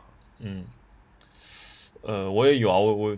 我还有一副是那个索尼的 MX 三，嗯嗯，体验来说，我觉得呃，佩戴体验来说，我觉得 AirPods Max 的假耳的部分呃舒服很多，因为戴索尼那个时常还是耳朵会闷的有点湿，然后嗯，但是它也有不好的地方，就是像熊老师刚刚说到重量这件事情，嗯，确实这个重量是一个问题，我也是，我其实也是把它放在办公室里用的。这样一个耳机，而且因为它在办公室里还有一个很重要的作用，就是告诉大家我现在戴着耳机哦。就是 你知道吗？有的时候你戴一个 AirPods Pro，它人家不一定看得见，但是你我戴那耳机哦，我现在在干活，你别来找我。啊就是它有这样一个一意思在，所以我把它放在办公室里面。嗯，音质来说，我觉得还挺好的。对我怎么颤颤巍巍讲这句话，好像我不是很适合评论音质这件事情啊，因为就是我 对。呃，对，我觉得总体来说，我觉得这个价位，如果你很有兴趣，就像熊老师那样说那样，你去店里试试，或者其实如果有合理的二手的价格，呃，也可以考虑一下。如果比如说你觉得哪些那个耳塞别人耳耳罩别人用了有汗什么，你不是很安心，耳罩店里是单独有卖的，包括你甚至可以换一个颜色，所以我觉得你你可以去先试一下，嗯。呃，Golden 噔噔问他说，AirPods Pro 二怎么样？熊老师有了是吗？啊稍等，我把嘴里面这个点心咽下去，我要讲讲 AirPods 啊。他说：“哎，我讲完这个问题啊，他说听飞猪老师说，戴上连外卖敲门都听不见了。”好，有请熊老师。我记得我们上一期还是上上期，嗯的许愿环节，就是在苹果发布会开不开开开之前，嗯。我的许愿 就是我想要 AirPods Pro 的二代，嗯，这真的是我许愿啊，这是我当期的对对，有迹可许愿。可循，有迹可循，对，啊、我买了，一八九九对吧？还比以前便宜一百块钱。嗯。我我真要把嘴里东西吃完先，好饿，天哪！AirPods Pro 二我买了之后，我还写了一个呃好几百字的一个评测，嗯我非常非常满意，我觉得那个东西非常满意。我那个嗯。评测里面写了一句话是说，这个耳机太适合呃苹果用户了，无论你是用电脑还是用手机，你只要嗯。是用苹果设备，这个一定是就市面上最好的一副就降噪真无线耳塞。嗯，甚至它最接近它的唯一的竞争对手是 AirPods Pro 一代，嗯。毕竟 AirPods Pro 一代要便宜五百多块钱，现在是市面上呃呃最便宜的渠道应该是卖一千三左右，嗯所以说我觉得要么就 AirPods Pro 二代，嗯要么就 AirPods Pro 一代。除此之外，我眼睛里面甚至看不见任何其他竞争对手。嗯这副耳机就是二代，让我非常满意它的降噪效果。呃，我不能说每一次外卖敲门都听不见，但是我觉得飞猪这么说是有一定可信度的，是因为它嗯确实在一些情况下它降噪能力太强了。至于是对于那种有规律的噪音，比方说车轮的声音、啊空调的声音，呃，甚至电钻的声音、马路上的交通的声音，它都是能够达到很强很强的覆盖，而不只是降噪好，它的通透模式也很好。通透模式本来就是苹果业界第一，那嗯这一次它是百尺竿头更进一步，哦，哇，这么厉害！就，对它。我觉得二代在很多人看来可能只是一代的一个呃一个一个进步或者是一个改款，它嗯。不是一个彻底新的产品，它不像 Apple Watch Ultra，它不是一个彻底新的一个产品，嗯。但我觉得它带来的改变是足够的，而且苹果嗯。是非常自信，就我可以外观设计、尺寸、耳塞本身的设计几乎没有改，没有问题，它不必嗯。看起来像新产品，就你嗯。爱买不买。就 我我我觉得这个是很很自信的，但嗯好，然后万事万物都有一个 but，but 嗯。就是我现在把我买的这个 AirPods Pro 二代给了我男朋友，给了 Ryan 在用，嗯。就我许愿了半天，我夸了半天，我评测了半天，嗯。我现在最后还是把这个耳机给了 Ryan，然后我自己在用一代，我自己在嗯。用 Ryan 剩下来的一代。为什么呢？就是我也想用二代，我觉得二代很好，嗯但一方面就像我们节目刚刚开头所说的，我觉得人手一副一千九一副，人手一副确实好像有点奢侈。嗯，第二就是我也不知道，如果我们都升级到二代，那我剩下来的这个一代该怎么办？嗯一代真的不差，一代哪嗯怕在今天来看还是很好，它嗯没有像二代那么好，但它仍然是很好。所以我想了很久，我觉得，呃，我觉得我们一人买一副有点太奢侈了，我我就把它用剩的一代拿拿捡起来再用。呃，此刻我在录播客，我带的就是一代，哎，我带的很好嘛，电池还是嗯，对，电池还是很经用，降噪虽然没有不是最好，但也嗯很好。哎，我啊其实有比较关注一点，就是 AirPods Pro 它对就是像比如说小孩尖叫这种声音降噪好吗？我觉得 AirPods Pro 二代在高频的降噪要比一代要好，而且好不少。哦，因为中高频的降噪本来对任何真无线降噪耳机都是个比较棘手的一个、一个事情。如果你既要保证你的呃你播放的音乐内容的呃音量和频谱不发生大的变化，同时要把嗯外界的这个高频的噪音降掉，这是件很难的事儿。AirPods 嗯 Pro 二代做的不错，我觉得做的不错，但是突如其来的尖叫、突如其来的喇叭声、突如其来的敲门声，嗯。这个呃，这个不是降噪这个算法能够解决的事情，所以这个不能嗯。怪苹果或者其他公司做的不好，是这种噪音天然它就嗯。消不掉，嗯所以啊，对，这样子。OK，好的，哎，一一个一个问题啊，我的同事们要听一听啊，我一个问题让熊老师给我们夸了这么多。呃，下一个问题是，他说，请问熊老师，随便随便你们随你们的便吧问熊老师说，请问你拍照的人系列你什么时候出呀？呃，第四集已经剪好了，第四集其实应该说快剪好了，接接近完工。但是因为拍照的人系列，我们五集出完之后，我们还有一本书啊，这本书是那个人民邮电出版社对出书了，人民邮电出版社在做，应该他们可能预计十一月或者十二月这本书会上市，嗯，所以我们现在的想法是我们把第四集和第五集嗯。作为一个整体，在书出来之前的一段时间，比方说两个礼拜或一个礼拜，嗯嗯。放出来，就可能或者说十月份放一集，十一月份放一集，然后嗯，正好书出来。对。嗯很好，很好，呃，哇，非常棒，对，反正这是个想法，因为我觉得，就如果我先把三季，现在三季已经出来了，对吧？嗯。出个第四集，然后过三个月出第五集，大家很容易忘记拍照的人这个系列的存在。嗯，我现在就有点像《怪奇物语》，你懂吗？就是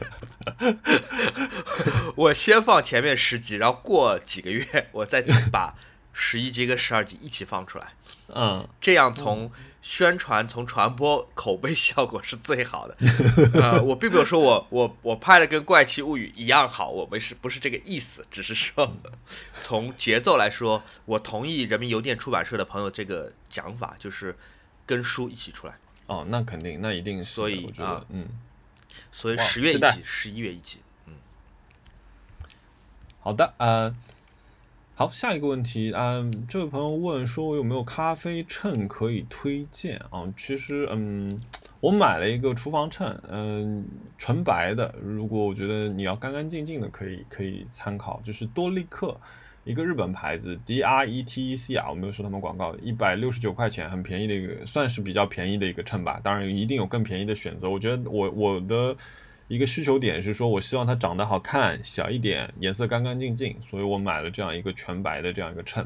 那我知道，就现在有很多挺贵的咖啡秤啊，它们有各种功能啊，计时啊、温度啊，巴拉巴拉巴拉一大堆功能，呃。取决于你到底有什么需求，你是需要把这些功能拆开呢，还是集中在一个秤上面就解决所有的问题？嗯，我我觉得你可以考虑一下，但是我觉得是是有比较便宜的方案啦。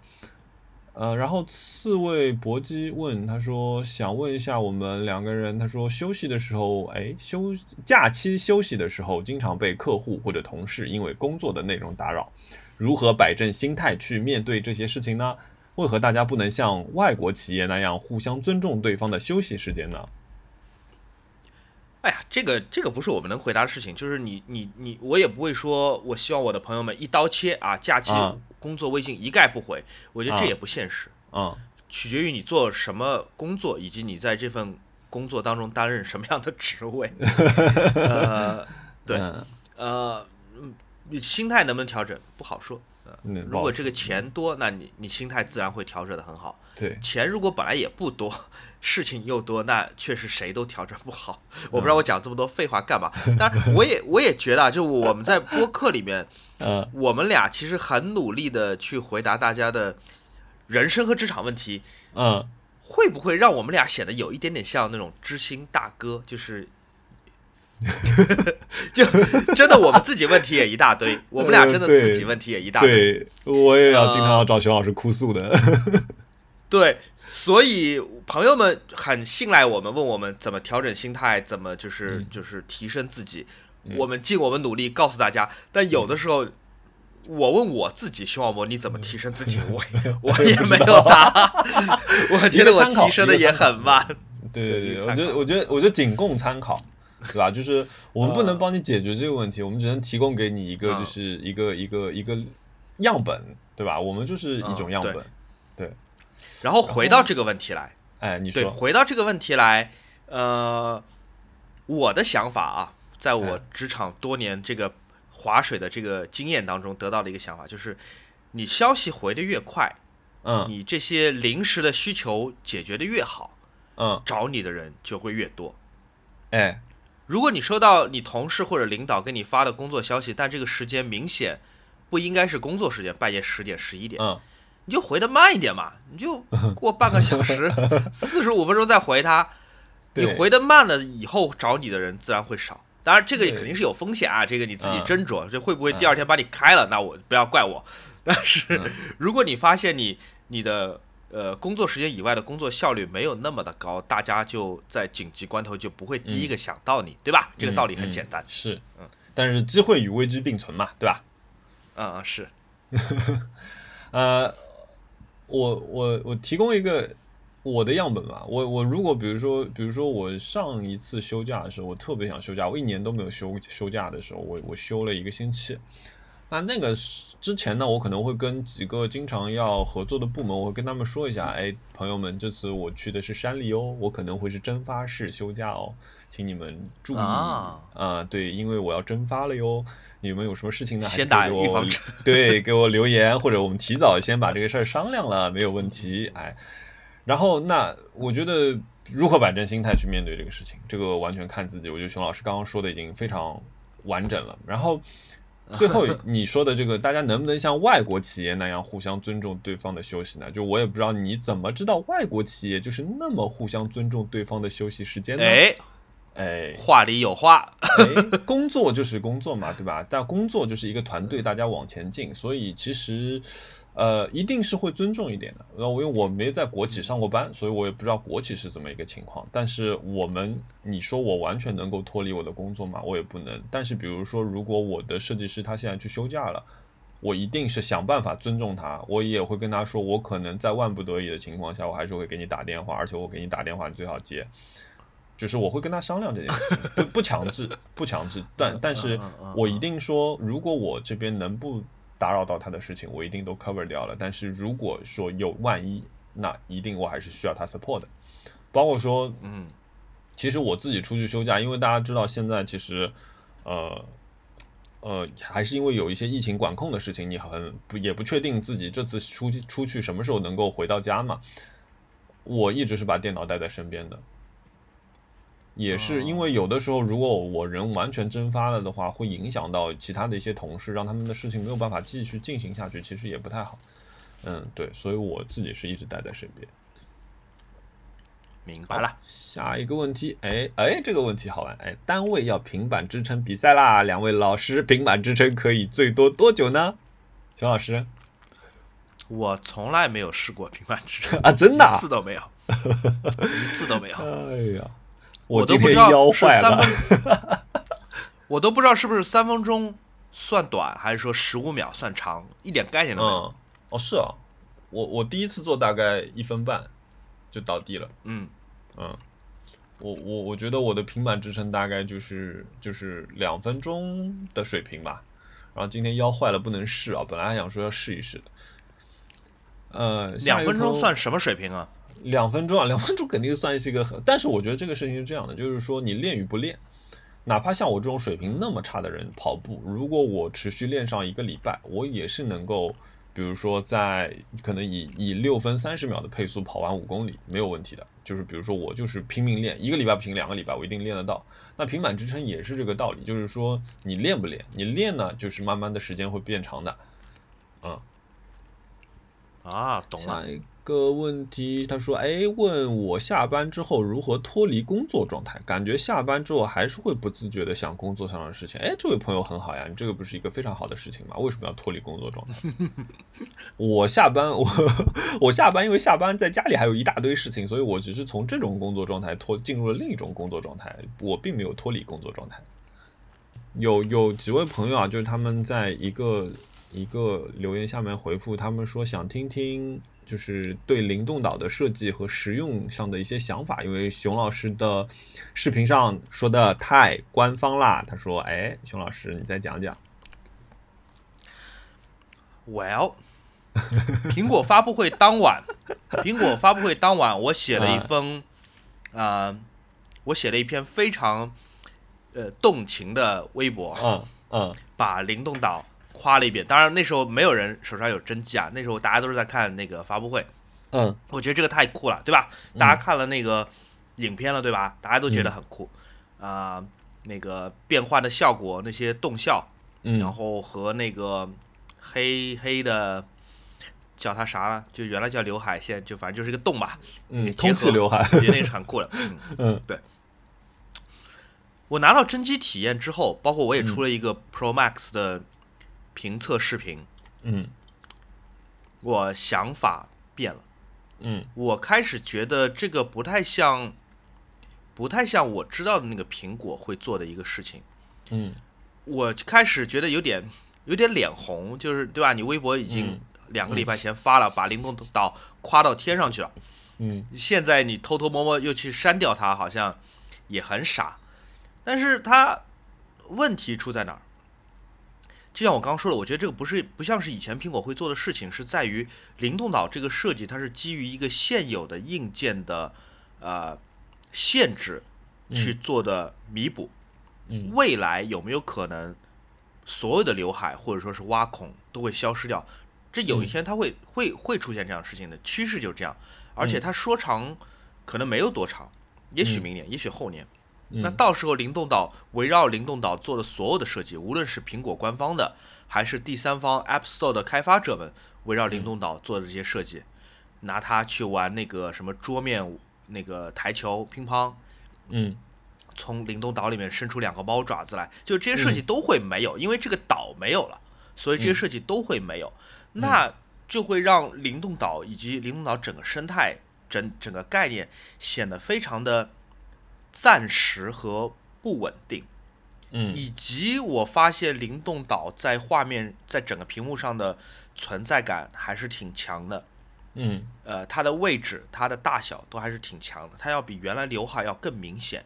那嗯围绕这个岛，它又长出来各种各样，比如珊瑚啊、码头啊，长出来一堆东西，嗯就你很难忽视它。然呃后事实上也导致了这个屏幕的真实，呃呃，就是可使用的面积，在大部分场景下都会缩小。嗯那怎么办？那个话已经扔出去了，已经哭爹喊娘说这个设计好棒好棒，但等到拿到手，你测评的时候发现这个东西我没有那么的喜欢。嗯这就是这位朋友在提问里面讲到。嗯 我在视频测评里面，大家有没有注意到？我灵动岛我只讲了一句话，就 Pro Max 的测评里面，我只讲了一句话，我说以及它有名声大噪的灵动岛，我说的是名声大噪，我没有说它好，我没有说它坏，但它确实名声大噪，嗯就这么一句话。嗯那至少我没有在我真机上手之后的评测视频里面撒谎，对吧？我没有说它不好，我也没说它好，我没有撒谎，名声大噪。嗯，但但至少我我觉得我现在我不会再像发布会那天晚上那样去夸它了。嗯你呢？你感觉呢？啊，我对我觉得啊，等我有机会用一用，看我再 再再再发表一个 对好的，好的，那这这个问题只有我 哎发表意见，莫那个哎，没有机会后会哎后会后会有机再对苹果产品发表意见。好，哎下个问题好。的，哎，啊，想问一下两位，每次出去旅游回来，或者大购物，或者大聚会，回家之后会花多久时间恢复精力呢？如果聚会好像不需要恢复精力，如果是长途跋涉的旅行，我不知道我可能会躺在沙发里面看一天的什么 Netflix 或者 YouTube 或者纪录片之类的吧。嗯，但可能目标也不是为了恢复，只是我的身体想让我这么做。哎，休息一下，休息一下，哎，嗯，对。那我觉得，我觉得大聚会啊，像我这次去台州见我朋友啊，我觉得完全是一个充电的活动，就是 还蛮开心的。对，嗯我一个很好的同学在在台州的，然后我在台州那天跟他约见面了一下，就是我觉得蛮开心的，都嗯认识多少年？都认识十五年了，就是对，很重要的朋友。嗯，嗯，他说啊，这个想问一下二位啊，就是想问一下二位在健身上花的最值得的一笔支出。这这个问题好伤人呐、我在健身上花的，哎，我每个月现在那个月费涨到一千三了，啊，还在付啊？嗯，还在付，而我这个月去的次数是零。哦，呃，这笔冤枉然后现在有朋友问我在健身上花的最值的钱是什么？可能是淘宝买的那种可以旋转的俯卧撑支架吧，啊，你知道吗？就是它撑在地上的那个把手是不是固定的，它仍然是可以旋转，所以你要用更多的力气去微妙的调整你肌肉发力的方法。哦一开始用其实是不是很难的健腹轮那种吗？不是，它是个俯卧撑的支架，你仍然是在做俯卧撑，嗯但是你撑下去的过程中，那个把手和地面的这个角度会变化，你需要用你的肌肉去控制那个角度嗯不发生变化，所以它呃算是个加强版的俯卧撑呃把手，嗯呃一百多块钱，我觉得那个还挺挺挺值的，嗯，嗯，很巧妙的设计，而且其实你去健身房是没有这个器械的啊。嗯，明白。嗯，我我最值得一笔支出是我买了一个无绳跳绳绳，这也一百多块钱。Switch 或者 We 的那种东西吧？不是，就是那个呃，就是它就是两个把手，然后上面各自挂着一个球，然后一个把手上面是可以记哦你到底跳了多少圈，就是那个无绳跳绳的那个东西。哦呃，一百。块钱也差不多一百块钱吧，我觉得这个东西买的非常值，这个是我自风控以来买的最值得健身的一个东西，因为我一直在用嗯啊，听上去不错，而且不会打到猫。啊，不会不会不会，猫还会咬它，哎。嗯嗯，呃，这位朋友啊，说说分享一下露露营体验和千岛湖的骑行体验。哎，我先讲讲这个露营体验吧，熊老师，我去露营来。我知道我。这我这次去安吉，我是正经的跟几个就是比较善于露营的朋友，就是去安吉的叫一个叫紫岭的紫色的紫紫岭的这样一个地方去、去露营。然后我们其实是住了一个晚上，因为是利用了那个周末去的。嗯，让我说说就是露营的体验。我觉得露营是个蛮蛮好玩的事情。首先来说，是一个好的营地很重要，因为我们不是野营，就是我们是去到一个相对比较成熟的一个营地。那它的那个营地呢，它其实就是呃，在一个小山谷里面，然后你车开进去之后，路也是还不错的。你开进去之后呢，它每一个，比如说我们一人承包了一块地嘛，你可以这样想啊，它每块地都是帮你铲平的，然后里面铺了小碎石子，然后以周围有有一个木桩子来划定一个就是你们的范范围，然后你们的这个营地的隔壁呢就会有一个呃车位，你们的车子是可以停在旁边的，呃是这样一个营地。然后我呢，我因为其实我露营的东西很少嘛，我所以我就是我想想看我带了多少东西，我带了一个五十升的一个 Snow Peak 的铁铁箱，然后那个铁箱里面呢，我放了呃炊具和我的睡嗯睡，不对，我放了我三那个 Hel Helinox 的一个一个椅两个椅子一个桌子一个战术桌，然后我在这个呃 s t o p i c 的盒子上面我自己做过一块那个樱桃木的盖板作为一个盖子，那这是一个 set，然后另外呢我有两个那种水果篮儿，就是水果转运筐吧，应该叫水果筐。这两个筐里，一个筐里放了我的两个这个东西什么睡垫，呃，那个 C to Submit 的睡垫，然后还有什么东西？然后还有一个筐，好像就是放了一个毛毯，因为晚上会盖着毛毯，然后还有带了一个、呃睡袋，嗯，因为刚好今天有我刚刚看到还有另外一个朋友在问我，就是就是带了哪些东西啊？我就是我其实是非常非常去精简这件事情，我不想带很多东西。然后我带了两个二十五升的 Stanley 的小冰箱，那个小冰箱就是那种保温箱，就是我汉娜很聪明，汉娜就是呃。他把我们去买六瓶矿泉水，然后他把其中三每个箱各放了三瓶，他把三瓶矿泉水冰成冰块之后放在里面。这样的话，这个水化掉之后，一个我们又能喝，然后平时呢，它在里面就是可以保冷我们的一些食物，比如说我们买了一些呃萨拉米啊、火腿啊，然后包括还有生肉这些东西，还有蔬菜，那就放在一个里面。还有另外一个呢，就是放一些饮料啊什么的，呃，放了一瓶葡萄酒，比如说就这样分配好。呃，两个箱子，那这两个呃保温箱的呃功效，呃出乎意料的好，就是到第二天我们收拾营地准备回去的时候，我其中一个箱子里面的冰块冰水还没有化成还啊冰块还没有化成冰水，嗯，这个很聪明。对，然后还有啥呀？好像差不多就这样了，我就带了这些东西，我没有带天幕，我没有带帐篷。呃，没有带天幕的原因是因为我其实是想买天幕的，可是我不知道买哪个天幕好，我就想说去云地看看吧。比包括说我也不会搭天幕，我就看我朋友怎么搭，然后呃各种天幕的好坏啊，因为有好几个朋友，所以他们用的也都不一样，就学习一下。呃，然后帐篷，呃，我我很懒，我是一个非常非常非常懒，对于露营搭帐篷这件事情，我我没有在享受这件事情，所以我从一开始就拒绝了帐篷，我是直接睡在车里的。呃，我是把车子的那个后排座椅放平之后，那我们那辆车放平之后，刚好是有差不多一米八的这样一个长度，我就把两个气垫打好，呃，充好气之后放在里面，然后上面盖上呃一个毛毯，然后我们就睡在车里面。然后我在车窗上面买了一个一次性的那种，呃，防蚊防蚊帐，就是它是套在我整个窗户上面，然后两层，然后这个时候我再把窗户摇下来呢，它就有一个防防蚊的效果了。所以晚上我们是把车锁掉，然后把窗户摇下来，这样保证一个通风，然后我们就睡在车里面，差不多是这样一个情况。然后我这次看下来的话，我还会再添两样东西，一个是呃一个烽火台。烽火台就是一些一个一个架子，然后可以烧一些柴火，然后你也可以把铸铁锅啊，或者说比如说山芋啊这些东西包在锡纸里面扔在里面，呃，还还挺好的，特别是在晚上的时候有个取暖的这样一个效果，嗯，而且烧烧柴火整个过程听那些噼里啪啦的声音是挺挺舒服的一个事情，哦，然后就会还会再买一个天幕，对，你说，嗯，有什么不方便的地方吗？你觉得？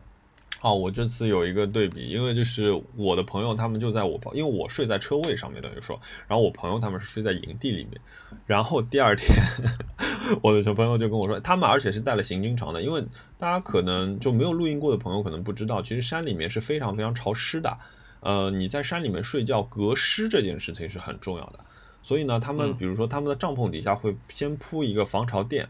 防潮垫上面再铺一个呃什么什么垫，反正也是一个类似什么垫内帐，然后他们内帐里面还会放上行军床，然后再铺上垫子。其实这个过程挺复杂的，我看他们在那搭了好久。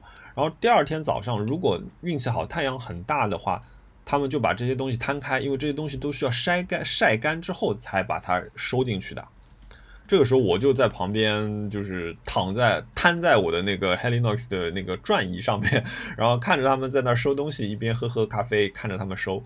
就因为我没有这个过程，而且就是我朋友那天就说，他说，嗯，看了你这个操作之后，他说我觉得睡在车里是一个很好的体验，他打算他下次也要睡在车里面。所以呢，我就觉得说，哎，原来是这样子的哦，其实。你知道，并不是所有的人都会觉得说睡帐篷是一个更好的选择。像我这种比较喜欢舒服又贪于安逸的人来说，其实睡在车里也是一个选择。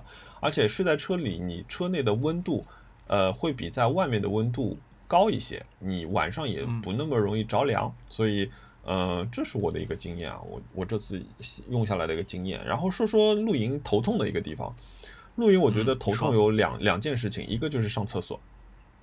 啊，一般来说，营地是会有一个公共厕所的。然后我们这次那个营地呢，它是一个长条形的，长条形呢，这个厕所呢又在最门口的地方。我们是在中间偏后的这样一个区域。那半夜就是，就比如说你如果要起来上个洗手间的话，那就会变就比较这个路就比较远。你可能需要走个两百米的路，然后你还要把衣服穿一穿，然后走两百米沙沙沙沙的这样一个路。包括我们的营地，我们旁边那个营地还带一条那个牧羊犬，然后牧羊犬就在那儿吠，就是有点警告的意思嘛，因为就是吠你们。然后这个时候，这个牧羊犬的主人也被它吵醒了，然后主人就让它闭嘴。呃，所以上洗手间是一个问题。呃，你嗯，特别是在晚上。第二个问题呢，就是洗洗东西。就是营地，它也有一个很大的水槽和一个干水箱，呃，干水箱它就放在了水槽旁边啊，那那个味道有点上头。但是因为比如说像我们露营，很多时候你会要做菜嘛，对吧？烤，不管你是烤肉啊还是干嘛，这些东西你还是需要适当清理之后再把它装回，呃，你带来时候用的那些呃框框啊或者载具里面，把这些东西带回去的。那这个时候我们那个营地它只提供冷水。你知道有些油渍的东西，其实特别是放了一个晚上之后，如果你再要用那个冷水去洗的话，就很困难。是的，就花很更多的时间。因为我那天负负责，我看大家都在收帐篷，没时间，我说那我去洗那个呃铸铁锅吧。哎呦我天哪，冷水洗铸铁锅简直是个灾难，太难洗。然后挨着那个 忍着那个干水箱在旁边那个味道，我真是头都要炸了。我觉得这个是一个很很不好的体验。当然，我觉得有些营地可能有更好的一个服务，就能解决这个问题了。对，差不多是这个样子。然后这次他们跟我说，就是我们在营地附近逛来逛去的时候，我有个朋友他就跟我说，他说捡一点松果，然后我才知道，就是他们就是后来用焚火台的时候，他们会扔一些松果在那个焚火台里面，它会有一些松果的香味，还还蛮不错的。而且松果因为带有油脂，它其实也是比较容易燃烧的一个东西。那现在露营的季节是不是已经快要过去了？嗯，比如说最近，其实我看我身边朋友挺多有那种徒步露营的，他们还在继续的。因为比如说像我们买呃睡袋。它有不同的温度的，比如说我买的那个温度其实是适合零下八度以上的这样一个场景去使用的，所以比如说天再冷一点，我其实进山还是可以去用那个睡袋的。嗯嗯，像我有有一些朋友很热衷于这个这个活动的朋友，他们可能会有一个夏季的帐篷和一个冬季的。呃，帐篷，然后其实就是分了两套，包括夏季的睡袋和冬季的睡袋。因为我，哎，我有有说过吗？我那个时候刚买了那个 C to 随便那个 SP 三的那个型号的睡呃睡袋，我就迫不及待就在家里试了一下。那个时候还是大夏天，我就把我家里的那个呃空调温度开到了十八度，开得很低，我想试一下这个温度。呃，但是我那个帐呃那个睡袋的标号是说零下四度你都可以感觉很舒适。呃的这样一个一个情况，我睡在我的睡袋里面，完全整个人湿透，我我半夜是整个人湿透的，太热对吧？太热了，所以我就知道说，哦，好吧，这个睡袋一定是没有问题的。但是，哎，我这里刚好提一个醒，我觉得这也不能算冤枉钱。但是如果有一个朋友，你像我这样的，啊，你周末有的时候是想去，比如说江浙沪的营地换换心情啊，不是说那么 hardcore 的，就是硬核的这种玩家的话。嗯，其实你买的是呃睡袋的温度不用到零下，或者也不用接近零度，要要不然的话真的会很热很热。这个东西的 热是超过你的想象的，因为像我如此怕冷的一个人，我那天就是就是热到有点崩溃，就是嗯，好吧，好大啊。然后想趁秋天在杭州及周边玩的话，两位老师有什么推荐吗？对杭州非常无知，千岛湖呀，千岛湖很棒。千岛湖其实算杭州的，我这我才知道啊，我从来没去过。哇，我觉得我这次对千岛湖完全改观，我觉得千岛湖这个地方太棒了，我还要再去，太美了，嗯。然后，嗯，呃，苹果手机用户想问一下，Apple Watch 有没有必要买？他说想监测一下睡眠质量。呃，这个我。给你个，我把 Apple Watch，嗯，你说，你说，Apple Watch 对我来说纯粹就是看时间的，我真的拿 Apple Watch 就看时间，我也没没用别的功能。嗯，我觉得 Apple Watch 会 push 我，它它它会一直在就是让我试图去完成今天的三个圈，特别是呃，我最近在这样减肥的一个过程的时候，我是希望这个月是全满的，所以哪怕我今天伤着腰，我还是蹬着自行车回家的，我还是想合上所有的圈。然后，嗯，至于监测睡眠质量，我们另外的一个好朋友啊，朱怡，朱怡是每天都用 Apple Watch 监测睡眠质量的，深度睡眠、浅浅睡眠、呃眼动周期，这个他是每天都看这个东西的。呃，他他哎，他其实有的时候是很理科思维的一个人。那我是手上带着这个东西的话，我就绝对睡不着了，所以我是不戴的。我我只有平时平时运动的时候才会戴手表为主的这样一个情况。嗯。嗯，所以这位朋友，你买之前，你先试着戴一块手表在手上，看看睡不要睡觉的时候会不会影响到你的睡眠质量。嗯，好的，哎，为什么我说好的呢？接下来我们就要进入自行车时间了。哇，自行车时间来了，邱老师，哇，好，这位朋友，第一位朋友，他说问我有几辆自行车，那嗯，最近。我跟汉娜各自添了一辆小布之后，我家里现在停着五辆自行车。嗯，一辆公路车，两辆，一辆 NGS 的单速车，日本竞轮的单速车，一辆古典 TT 古典 Time Track 怎么说？是计时赛的一辆车，但是被我改成了单速车。然后还有两辆 Brompton。嗯，呃。对，然后其实很多朋友问我说：“哎，Brompton 怎么样？Brompton 怎么样？”其实，哎，我觉得，呃，算了，我还是等一下再回答这个问题吧。呃，好，好，第二个问题是说，哎，自行车环节啊，他说想了解一下固齿死飞的入门知识，嗯、部件安装啊，不同价位差异啊，有什么参考科普？我觉得你可以在 YouTube 上多看一下。然后之前呃我们播客讲不完，对，对，讲不完，真的讲不完。这个呃太多了，比如说，但有一个牌子我挺喜欢的，M A S H Mesh，一个一个三番的一个一个牌子，你可以了解一下，啊他们有挺多这种类似的内容的。而之前一直在骑同学的倒刹式死飞，想拼一辆真正的固齿死飞，呃，苦于这个小众哦。这位朋友就是倒刹式死飞，我我理解你说倒刹式死飞是你这个朋友装了一个倒刹花鼓，呃，这个东西是什么样？就是说我骑到一半，我往后倒一下的时候，呃，这个车子会进入一个刹车的状态，根根据我反踩的一个力度来，呃，控制它的刹车。这个车我之前在丹麦的时候骑过，呃，我租车的时候它就有有这种自行车。丹麦好像我在哥本哈根和那个呃 Skagen 都骑的是这种。嗯、这个车需要一定的、呃适嗯、体验，就是一定的时间的适应，嗯、但是适应了之后还是一个很不错的一个自行车，而且这个最大的好处，它就像有点像开赛开汽车的时候，你用脚刹车这样的一个感觉，你的刹车是线性的，嗯，而且最大的好处是它不伤膝盖。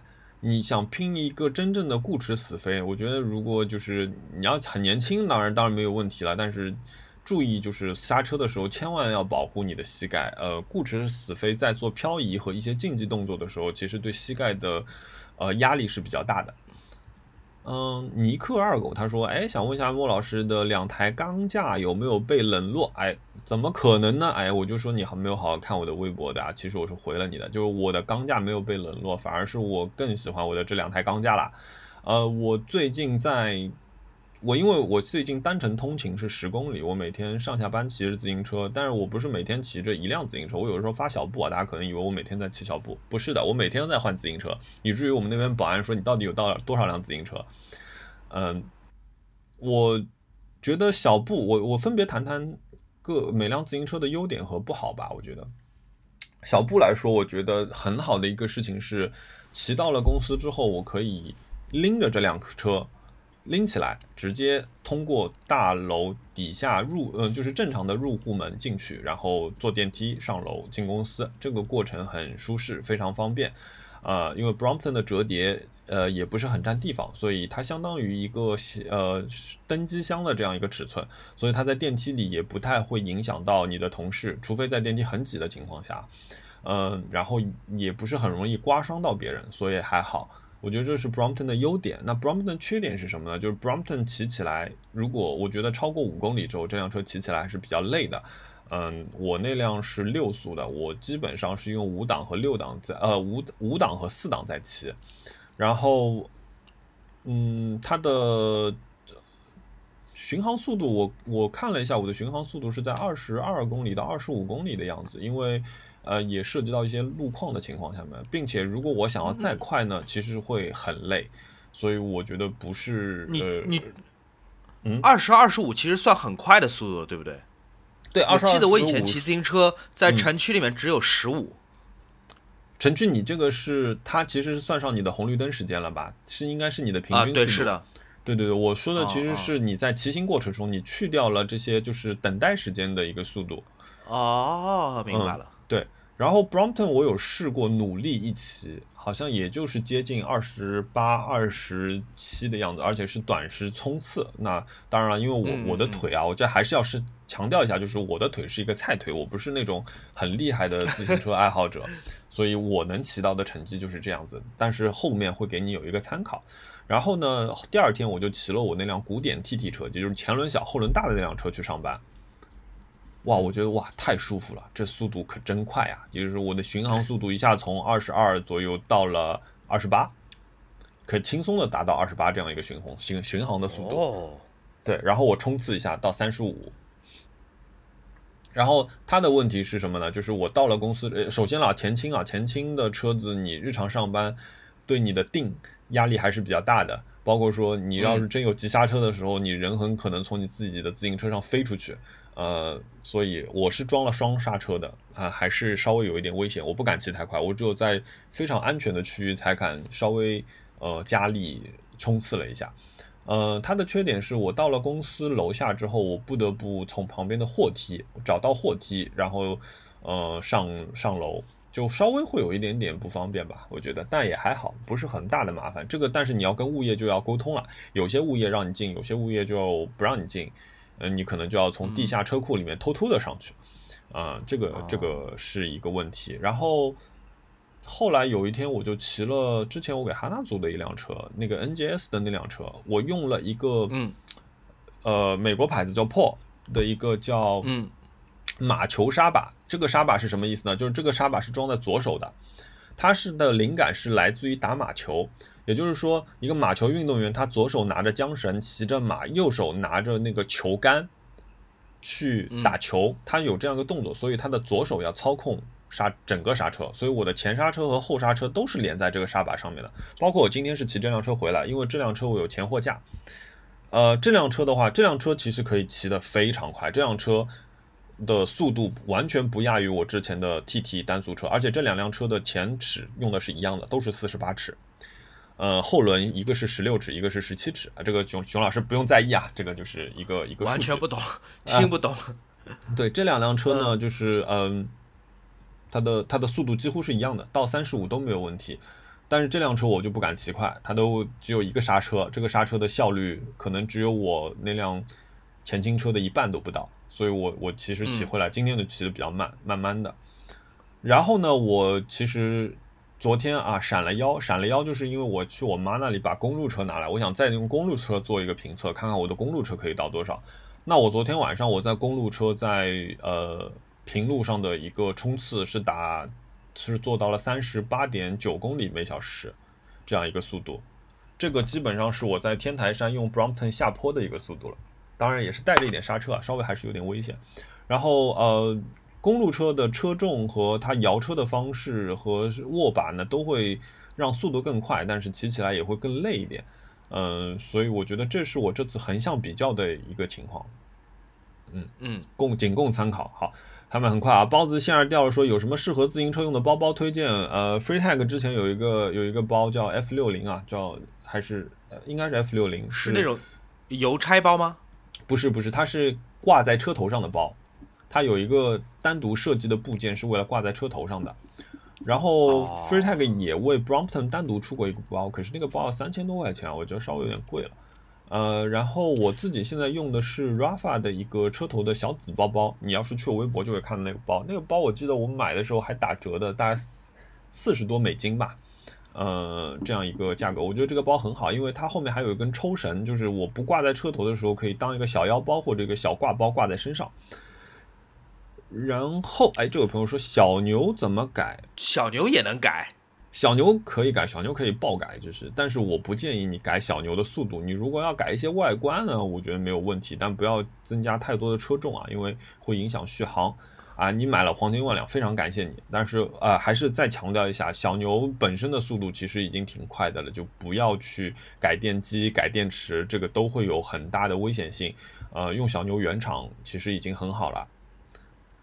嗯，小牛多少钱？小牛，我那辆小牛八千块钱，我买的是 UQI 的顶配，六千块钱还是八千块钱，我忘了。反正就是因为我我有一个通航需求，呃呃续航需求，我需要它有一个比较长续航。因为我那个时候我上班不是比较远嘛，我那时候在浦东的时候，我每天来回就三十多公里了，所以我需要它能跑完全程，比较安心的跑完全程啊。这个洛蒙啊，他说让我详细说一下打脸买小布的全过程。其实买小布的。对，啪啪，好，先打上。然后，熊老师知知道的嘛？我之前疯狂吐槽，就是就不要买小。我知道上次你播客里面讲，对，因为我永远不喜欢小布，我永远不喜欢小布，所以上次你播客里讲 你买了小布，我是真的，就对我也想听听你讲你的心路历程。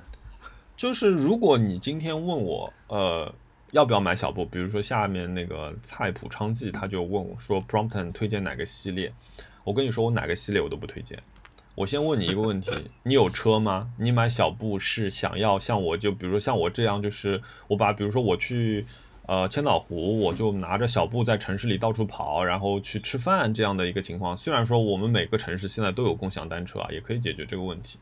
那我想说，我骑一个可能自己更熟悉的车，我舒服一点。呃，你说如果你觉得小布好看，你要买，那我觉得无可厚非。小布是长得整个设计是挺好的，然后但是我觉得价格就是非常离谱的。然后我其实买小布最大的原因就是为了能够我跟哈娜两个人出去玩的时候，我们比如说去一个，比如说去山里面也好，去另外一个城市也好，它可以扩大一下我们的一个行动范围，让我们可以以骑自行车的方式去。感受一下这个城市或者这个地方，我觉得这是一个很棒的一个事情。呃，这是它很大的一个优点，也就是它的便携性。因为小布是据我所知几款，比如说像 Birdy 啊，或者说大行啊这几个折叠车里面折叠的最小最规整的这样一个车，所以它装车也是比较好携带的。但是如果你要谈到骑行体验，那是不好的。嗯。对，Brompton 推荐哪个系列？我推荐 A Line。如果你买到 A Line 的话，A Line 是目前 Brompton 最便宜的一个系列，大概一万块钱找五百块钱这个样子。嗯，然后对，因为它给的东西其实不多，真的很少，然后也都是可以替换的。那你如果你有自己一个想改装、想体验一下改装的过程呢，我觉得那 A Line 也很合适。然后三速我觉得已经很平均了。平时我有的时候骑汉娜那辆，啊，哈娜买就是 A line，我有骑其他的 A line 出去，我觉得很方便，就三个档，慢档起步，中档巡航，快档几乎用不到，嗯。然后为什么我说它不好？就是我一个是，就是谈这个东西好不好？我觉得一定谈价格，谈性价比。我觉得小布没有性价比，这个车太贵了，就车简直贵到离谱。就为什么一个钢车要卖到这么贵？我这样练练，这样这几天拎惯了小布之后，我再拎我拎我的钢架车，我另外三辆车加起来可能都没有我一辆 Brompton 重，就差不多是这个样子。呃，然后另外一个就是速度，就是因为轮径的原因，因为便携的原因，所以相对的你损失的就是速度，你的骑行一定是会比别的车子累很多的。比如说我们这次在千岛湖碰到问题就是千岛湖，预想中的千岛湖是一个平坦的一个。呃，怎么说平路路段？对，如果我们拿那个比赛来说，是个平路路段。可是万万没想到，它是一个起伏路段，它有非常非常多的缓上坡和呃长下坡，还有一些小爬坡。那我呢，我觉得我不具备参考性，因为我是条菜腿，我骑着骑着我就骑不动了。我们那天的途前进速度大概也就是前进了二十公里，因为我们还要折返，所以一天骑了四十公里。中间还休息了一下，那我觉得朱怡其实相对我来说，他的腿力和体力都是要比我好的，因为朱怡是一个每天跑五公里的人，他的身体素质其实和耐力，呃，包括血氧这些东西都比我好很多。那他其实也没有比我再骑多远。我们那天聊下来，他说他大概也就在能再往前前进个十公里的样子。那我说，其实同样的路，我用我自己想了想，如果我用公路车的话，一天一百六十公里，以我的水平，我也是可以还完的。所以我觉得，呃，是有这样一个差距的。对，好，接下来，嗯，呃，对你说，哦，他最后两个字说想买，我觉得为了颜值，那无没有什么好说的，你就买，你只要买得起，你就开心就好。你如果为了骑行体验，不推荐。好，购买好，下一位朋友何为坑哦，何为坑好，这个名字好。他说想要购买一辆公路车，有不伤脑筋的入门方案吗？这个就是说。就直接买来，不用装，不用换任何东西，是吧？这他的意思。对对对，就不伤脑筋的方案，一定就是买车厂的整车方案。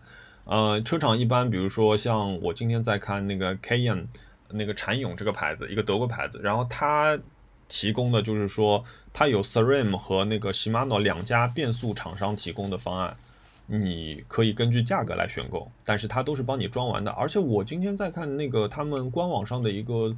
就是自组装视频，它是没有线下店的，它都希望你就是寄到你家之后你自己组装，它给你配了所有的工具。呃，我看了一下，还挺挺挺喜欢的，就是这种感觉。然后他用一个嗯呃视频教会了你怎么安装完整个车子，然后它其实该调试的部分其实也帮你调试好了，实在有困难找附近的车店帮你稍微做一下微调就可以了。不像以前公路车，以前公路车的组装其实是很麻烦的，需要车店技师花上呃大几个小时去帮你一点点调试、一点点适配，然后做一些调整之类的。所以不最不伤脑筋的办法，比如说你去捷安特，你看，哎，我说你就说我要我，比如说你就跟店家说，我平时喜欢爬坡，还是我是综合路段的，还是我就是要速度快，我要空气动力的。然后呢，我的预算大概是多少？你给我推荐一个整车吧，那就这就是最最方便的办法。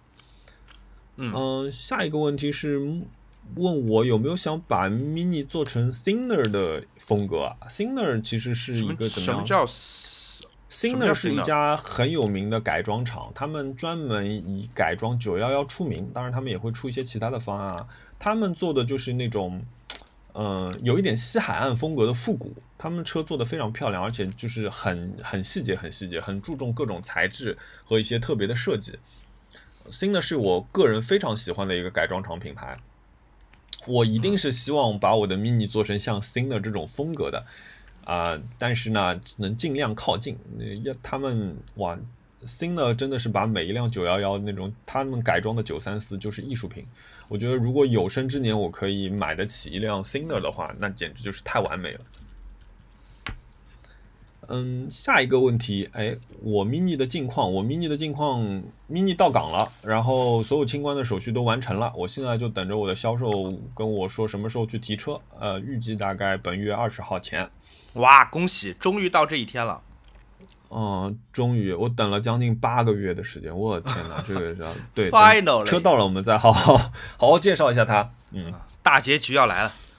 哦，真的没有，这只是一个开始，你知道吗？我接下来事情就是我提完车，我已经预约好车管所上牌的时间了，因为我要赶紧上完牌之后再把它运去杭州，运去我朋友那边准备对它做改装，这又是一个非常惊心动魄的一个月，我觉得。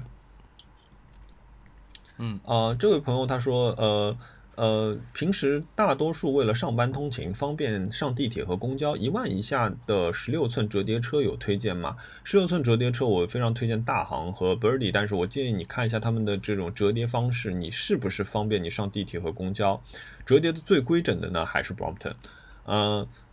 而且，比如说像上海，其实是不，嗯，就是上海的是有一个规定，就是你的，如比如说，即便你是 Brompton，你进地铁也必须是有一个包，是把它包起来的。比如说我以前买过宜家二十块钱的这样一个一个一个半透明的一个袋子，把车包起来拿进去，他们就不管你。但是如果你裸着车想拿进去，绝对不可以。所以了解一下你们当地的政策，自行车能不能拿进去。然后 Birdy 和大行的骑行体验很好，这个是我稍微体验过一下的，呃，我觉得是更接近于一个大车的一个骑行体验。然后哦，这个问题就是明年 F1 上海站，哎，现在 F1 上海站又回到了赛例啊，明年的呃 F1 赛场的整个赛例，他说会不会去现场支持？除了头哥和冠宇，还支持哪个车队和选手？呃，除了头哥和冠宇啊，冠宇很棒，我再次。祝贺冠宇今年拿到了一个续约的合同啊！中国的第一个 F1 车手，我觉得就是很意外，也不能说很意外吧，我就很开心。他今年在那个今年的赛季完全证明了自己有能力在这个呃顶级的赛事跑下去。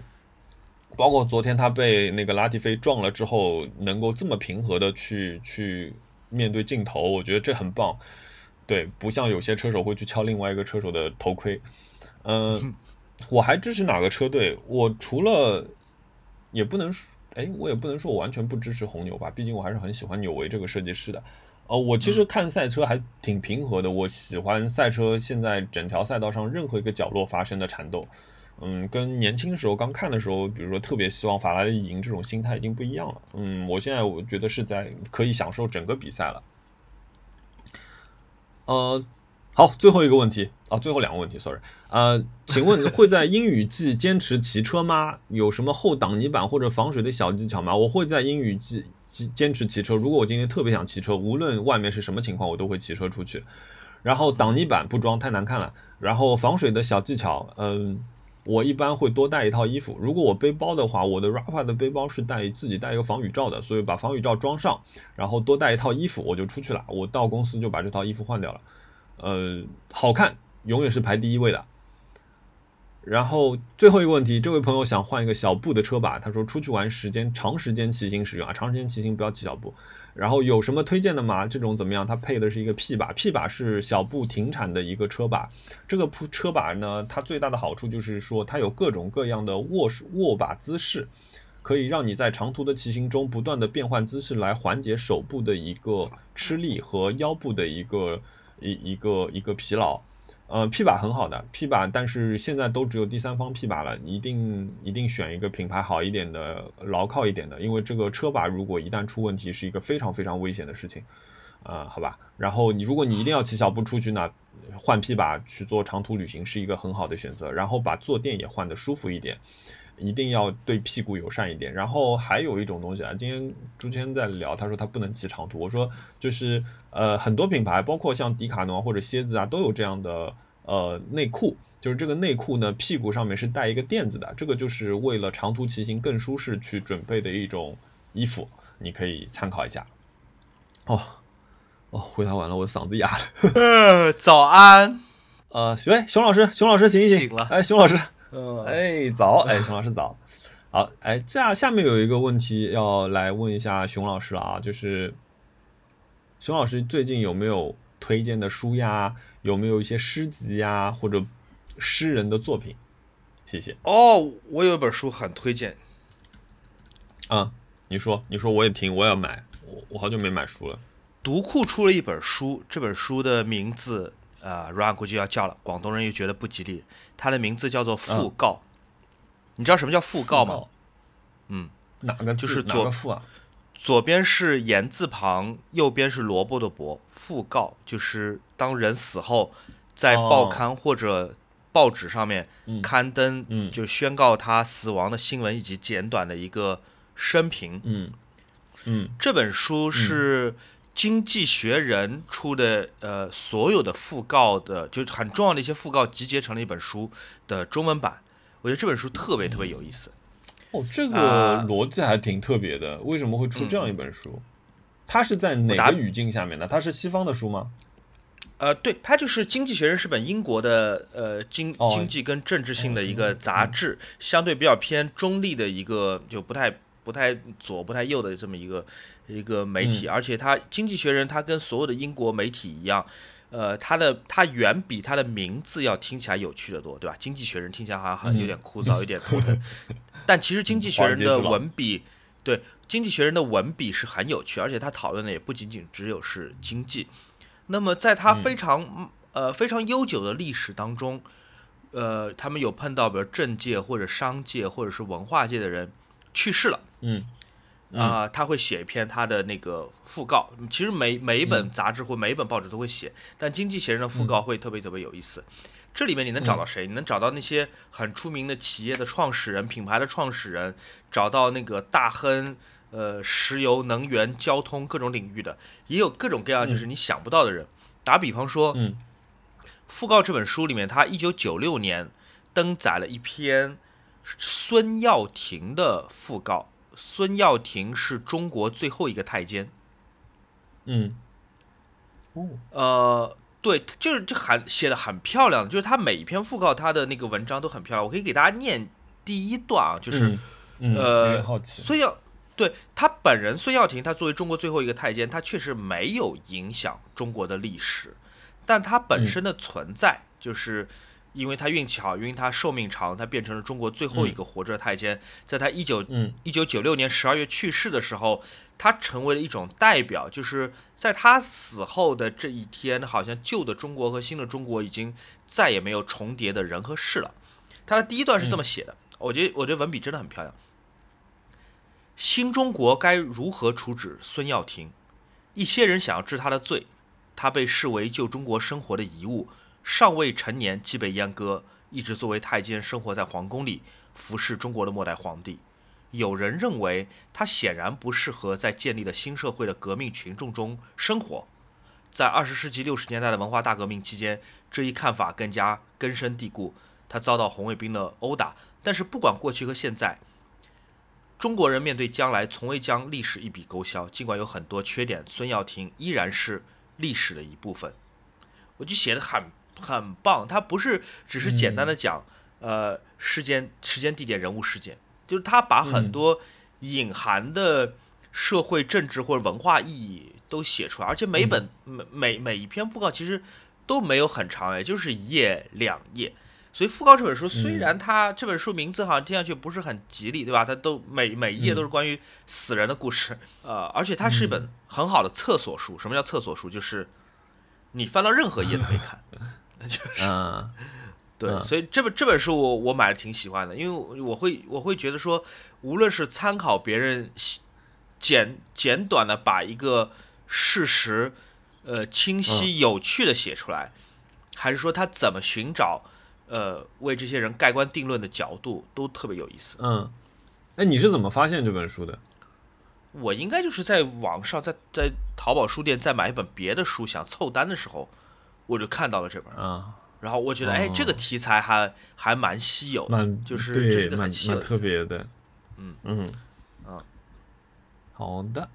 哎，那你有没有什么新剧或者电影推荐啊？最近电影倒是在。重看一些九十年代的那种大热电影，什么《空军一号》《人鬼情未了》，就是我我我就是也没有聚精会神在看，但反正就是电视放在那边有一搭没一搭的看一眼。我觉得九十年代的这些商业大制作动作片，或者说是那种大票房热作，都还挺有意思。它不能说是杰作，不能说都是杰作，但至少它九十年代电影它有一种自己独特的风味。嗯，水准很高。对。嗯，我最近看了呃《壮志凌云二》，嗯，对啊，你也看了，我觉得很棒，我觉得有一些对，就是很好，很热血，我觉得是个非常非常非常非常高分的爽片。对，我觉得哪怕你就知道会发生什么，他们要讲什么，但这片都看得很爽啊啊！然后我前天看了布拉德皮特的《子弹列车》。啊，你有看吗？我还没看，我很想看。我觉我觉得是一个很好的漫改，我那我就不剧透了。我觉得是值得一看的漫改，呃，很很很棒。然后我最近在看一个美剧，嗯，是有一点意外点开，但是突然发觉很好看的是《大楼里大楼里只有谋杀》这部片子，呼噜拍的。哦，这个我不知道了。他讲的是一个纽约的城市故事，然后他就是说纽约的一个。大的一个这种豪华公寓楼里面，就是比较古的一个楼里面，然后发生了一些呃事情，然后那个，哎，怎么有音乐的声音？我不知道，听到吗？哦，哎，可能我点错什么东西了吗？哦，然后那个呃，然后就是三个有三个人呢，他们一直也是听 podcast 的。就我那天截图说，为什么这个他们一个月一个星期都没有更新一集，就是就是截图就来自于那部片。然后他们呃三个人呢都是那种喜欢听一个呃侦探类的播客，然后去一些听听一些侦探的故事，然后试图去解谜。那这三个人因为这个播客走到了一起，然后他们认识的当天晚上，他们的公寓就发生了一件命案。那警察说这个东西是自杀，没有没有意外。然后他们就觉得说这不是，他们就想去调查这件事情，并且他们自己在做一个播客。整个片子很轻松，它有一点那种就是伍迪·艾伦的那种轻松感，然后。他也是有一点像科明斯基理论这样的，就是因为，嗯，他们剧中的组合是两个老头儿加一个小姑娘这样的一个组合，这两个老头儿就是也有各自的个性，然后有一些怪癖，然后，对，然后他们，我在看第一季啊，他们第三季已经预定了，嗯。他会顺着，就是有这也跟日剧有点像，每集讲一个人，然后他们就会顺着一些故事的线索去介绍这个公寓里面形形色色的人。我觉得这个很好玩，就有点像在看窗外的故事这样的感觉。最后一个问题，今天我们最后一个问题啊，其实也也也不是一个问题。我觉得，嗯，这位朋友他叫不要问我拖延是什么，他说吐槽一下我最近的消费苦恼。他说还有一个多月生孩子了，最近真的是看婴儿车看得眼花缭乱。不太愿意买太贵，也不想买太便宜，中间价位好像各有各的短板和鼓吹，头疼。他其实也没有让我们解决这个问题啊，因为他也知道我们俩解决不了这个问题。那我我其实读这段，我想说，那你还有一个多月要生孩子了，就是祝福你一切顺利啊，然后让你的宝宝对，哎，他宝宝的胎教就是听 Fishes Wishes 啊，哇，这真的是太棒了，我操，开心。嗯，对对，祝福一切顺利，哎。好好，我下一集我们来讲讲我的那个千岛湖之行和熊老师拍片的一些故事。对，我还列了我我说的我要我买了啥，许愿的啥，我下放下期讲。好呀，那我们今今天先这样。啊，好，回头见，朋友们，拜拜，拜拜。哎，谢谢收听，拜拜。